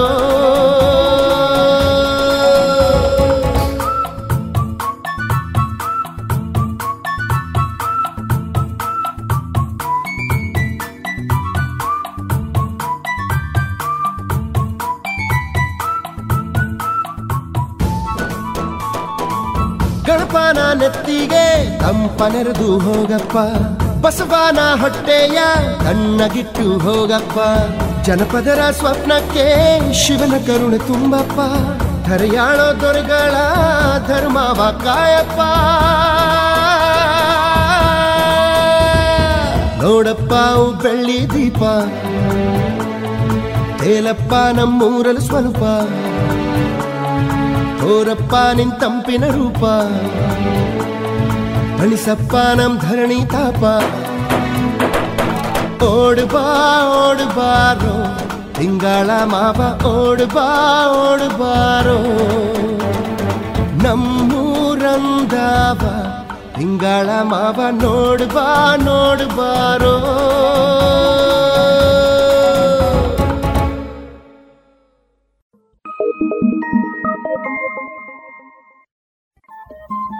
ರೇಡಿಯೋ ಪಾಂಚಜನ್ಯ ತೊಂಬತ್ತು ಬಿಂದು ಎಂಟು ಎಫ್ಎಂ ಸಮುದಾಯ ಬಾನುಲಿ ಕೇಂದ್ರ ಪುತ್ತೂರು. ಇದು ಜೀವ ಜೀವದ ಸ್ವರ ಸಂಚಾರ.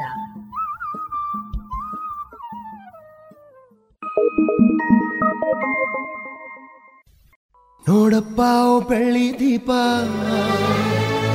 ಮಕ್ಕಳು ಹಾಡಿ ದಣಿದರು ಸ್ವಲ್ಪ. ಇನ್ನು ಮುಂದೆ ನೀನು ಹಾಡು. ಅವರ ಹಾಡಲೆತ್ತಿ ನಾಡು. ಸೂರ್ಯ ಇರವರೆಗೂ ತಿಂಗಳ ಮಾವ ನೀನೇ ಹಾಡಬೇಕು. ನಿನ್ನ ಬೆಳಕಲ್ಲಿ ಈ ಮಕ್ಕಳ ಪ್ರೀತಿ ಚೆಲ್ಲಬೇಕು.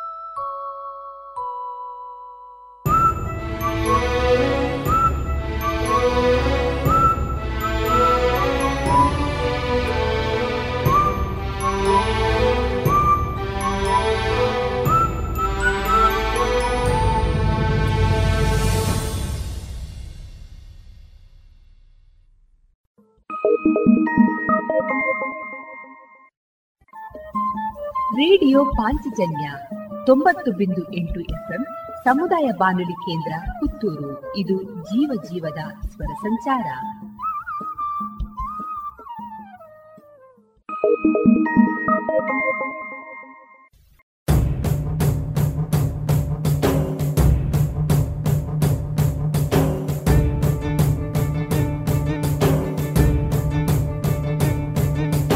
ಹಣತೆಯ ಅಡಿಯಲ್ಲೇ ಕತ್ತಲೆಯಾತವರು ಇರುಳಿನ ಬೇರಲ್ಲೇ ಹೊಂಬೆಳಕಿನ ಚಿಗುರು. ಬೇಕು ಬೇಡ ನಡುವೆ ನೋಡ ಕಲ್ಲರಲಿ ಹೂವಾಗಿ.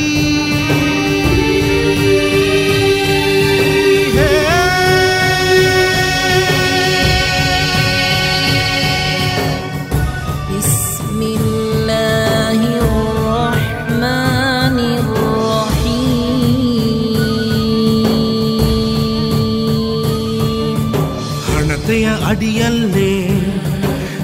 ಕತ್ತಲೆಯ ತವರು ಇರುಳಿನ ಬೇರಲ್ಲೇ ಹೊಂಬೆಳಕಿನ ಚಿಗುರು. ಬೇಕು ಬೇಡ ನಡುವೆ ನೋಡ ಕಲ್ಲರಲಿ ಹೂವಾಗಿ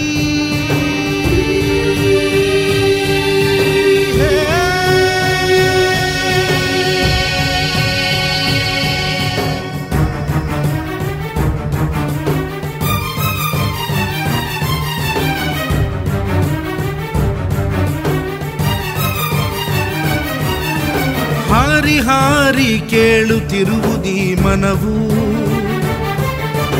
ಮನಸ್ಸಿನಂತೆ ಹಾರಲುಂಟೆ ತನುವು. ಬೇಡ ಎಂಬ ಕಡೆಯ ಬಾಳ ತವಕ ಈ ಒಲವು ನಿಯಮ ಮುರಿಯೋದೆ ಅಣಕ. ನಿಯಮ ಬದುಕಿಗೋ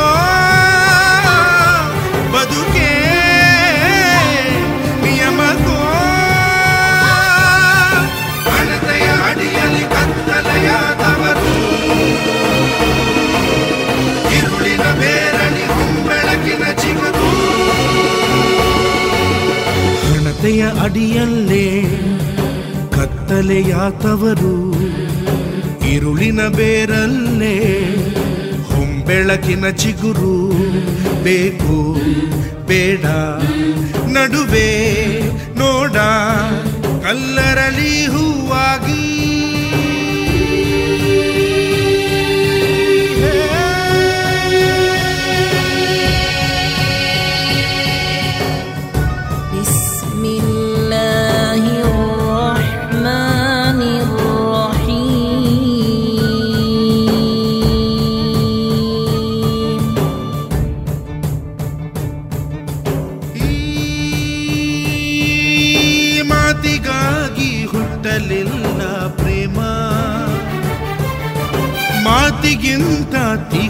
ಕಣ್ಣ ಮಾತು ಹೃದಯ ಹೃದಯ ಸೇರೋ ಮೌನದನಿಯ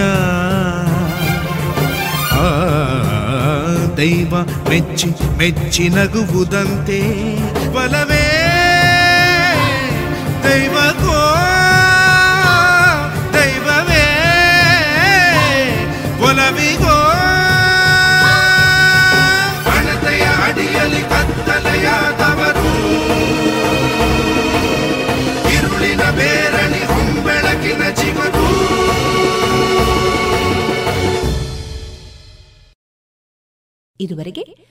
ಮಧುರ ಗಾನದಲ್ಲಿ ಕಲ್ಲರಳಿ ಹೂವಾಗಿ ಕನ್ನಡ ಚಲನಚಿತ್ರದ ಮಧುರ ಗೀತೆಗಳನ್ನ ಕೇಳಿದಿರಿ.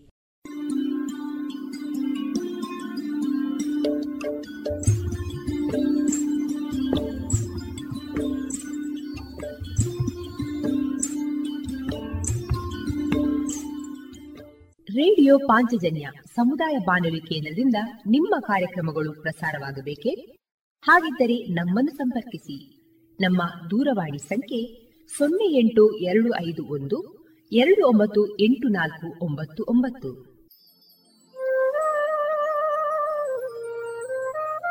ಗಮನಿಸಿ ಕೇಳುವರೆ, ನಮ್ಮ ಕಾರ್ಯಕ್ರಮಗಳನ್ನು ವೆಬ್ಸೈಟ್ ಮೂಲಕ ಕೂಡ ಆಲಿಸಬಹುದು. ನಮ್ಮ ವೆಬ್ಸೈಟ್ ವಿಳಾಸ W W W dot radio Panchajanya dot com ಇಲ್ಲಿ ಆರ್ಕೈವ್ಸ್ನ ಭಾಗಕ್ಕೆ ಹೋಗಿ ಕ್ಲಿಕ್ ಮಾಡಿದರೆ ಹಳೆ ಕಾರ್ಯಕ್ರಮಗಳನ್ನು ಕೂಡ ಆಲಿಸಬಹುದು. ಜೊತೆಗೆ ನಮ್ಮ ಪ್ರಸಾರವನ್ನು ಆಪ್ ಮೂಲಕವೂ ಕೇಳಬಹುದು. ಪ್ಲೇಸ್ಟೋರ್ನಲ್ಲಿ ಪಾಂಚಜನ್ಯ ಸರ್ಚ್ ಮಾಡಿ ಡೌನ್ಲೋಡ್ ಮಾಡಿಕೊಂಡು ತಮ್ಮ ಮೊಬೈಲ್ಗಳಿಗೆ ಇನ್ಸ್ಟಾಲ್ ಮಾಡಿದರೆ ರೇಡಿಯೋ ಪ್ರಸಾರದ ಕಾರ್ಯಕ್ರಮವನ್ನು ನೀವು ಆಲಿಸಬಹುದು. ನಮ್ಮ ಪ್ರಸಾರದ ಬಗೆಗೆ ನಿಮ್ಮ ಅಭಿಪ್ರಾಯಗಳನ್ನು ಹಂಚಿಕೊಳ್ಳಲು ನಮ್ಮ ವಿಳಾಸ ರೇಡಿಯೋ ಪಾಂಚಜನ್ಯ ತೊಂಬತ್ತು ಬಿಂದು ಎಂಟು ಎಫ್ಎಂ ಸಮುದಾಯ ಬಾನುಲಿ ಕೇಂದ್ರ, ನೆಹರು ನಗರ, ಪುತ್ತೂರು. ನಮ್ಮ ದೂರವಾಣಿ ಸಂಖ್ಯೆ ಸೊನ್ನೆ ಎಂಟು ಎರಡು ಐದು ಒಂದು, ಎರಡು ಒಂಬತ್ತು ಎಂಟು ನಾಲ್ಕು ಒಂಬತ್ತು ಒಂಬತ್ತು. ಇಮೇಲ್ ವಿಳಾಸ radio Panchajanya at Gmail dot com. ನಮ್ಮ ವಿಳಾಸ ಮತ್ತೊಮ್ಮೆ ರೇಡಿಯೋ ಪಾಂಚಜನ್ಯ ತೊಂಬತ್ತು ಬಿಂದು ಎಂಟು ಎಫ್ಎಂ ಸಮುದಾಯ ಬಾನುಲಿ ಕೇಂದ್ರ, ನೆಹರು ನಗರ, ಪುತ್ತೂರು. ನಮ್ಮ ದೂರವಾಣಿ ಸಂಖ್ಯೆ ಸೊನ್ನೆ ಎಂಟು ಎರಡು ಐದು ಒಂದು ಎರಡು ಒಂಬತ್ತು ಎಂಟು ನಾಲ್ಕು ಒಂಬತ್ತು ಒಂಬತ್ತು. ಇಲ್ಲಿಗೆ ಈ ಹೊತ್ತಿನ ಪ್ರಸಾರ ಕಾರ್ಯಕ್ರಮವನ್ನ ಮುಕ್ತಾಯಗೊಳಿಸುತ್ತಿದ್ದೇವೆ. ಆತ್ಮೀಯ ಕೇಳುಗರಿಗೆಲ್ಲ ರೇಡಿಯೋ ಪಾಂಚಜನ್ಯದ ಬಳಗದ ಪರವಾಗಿ ನಾನು ತೇಜಸ್ವಿ ರಾಜೇಶ್ ಮಾಡುವ ಅನಂತ ವಂದನೆಗಳು.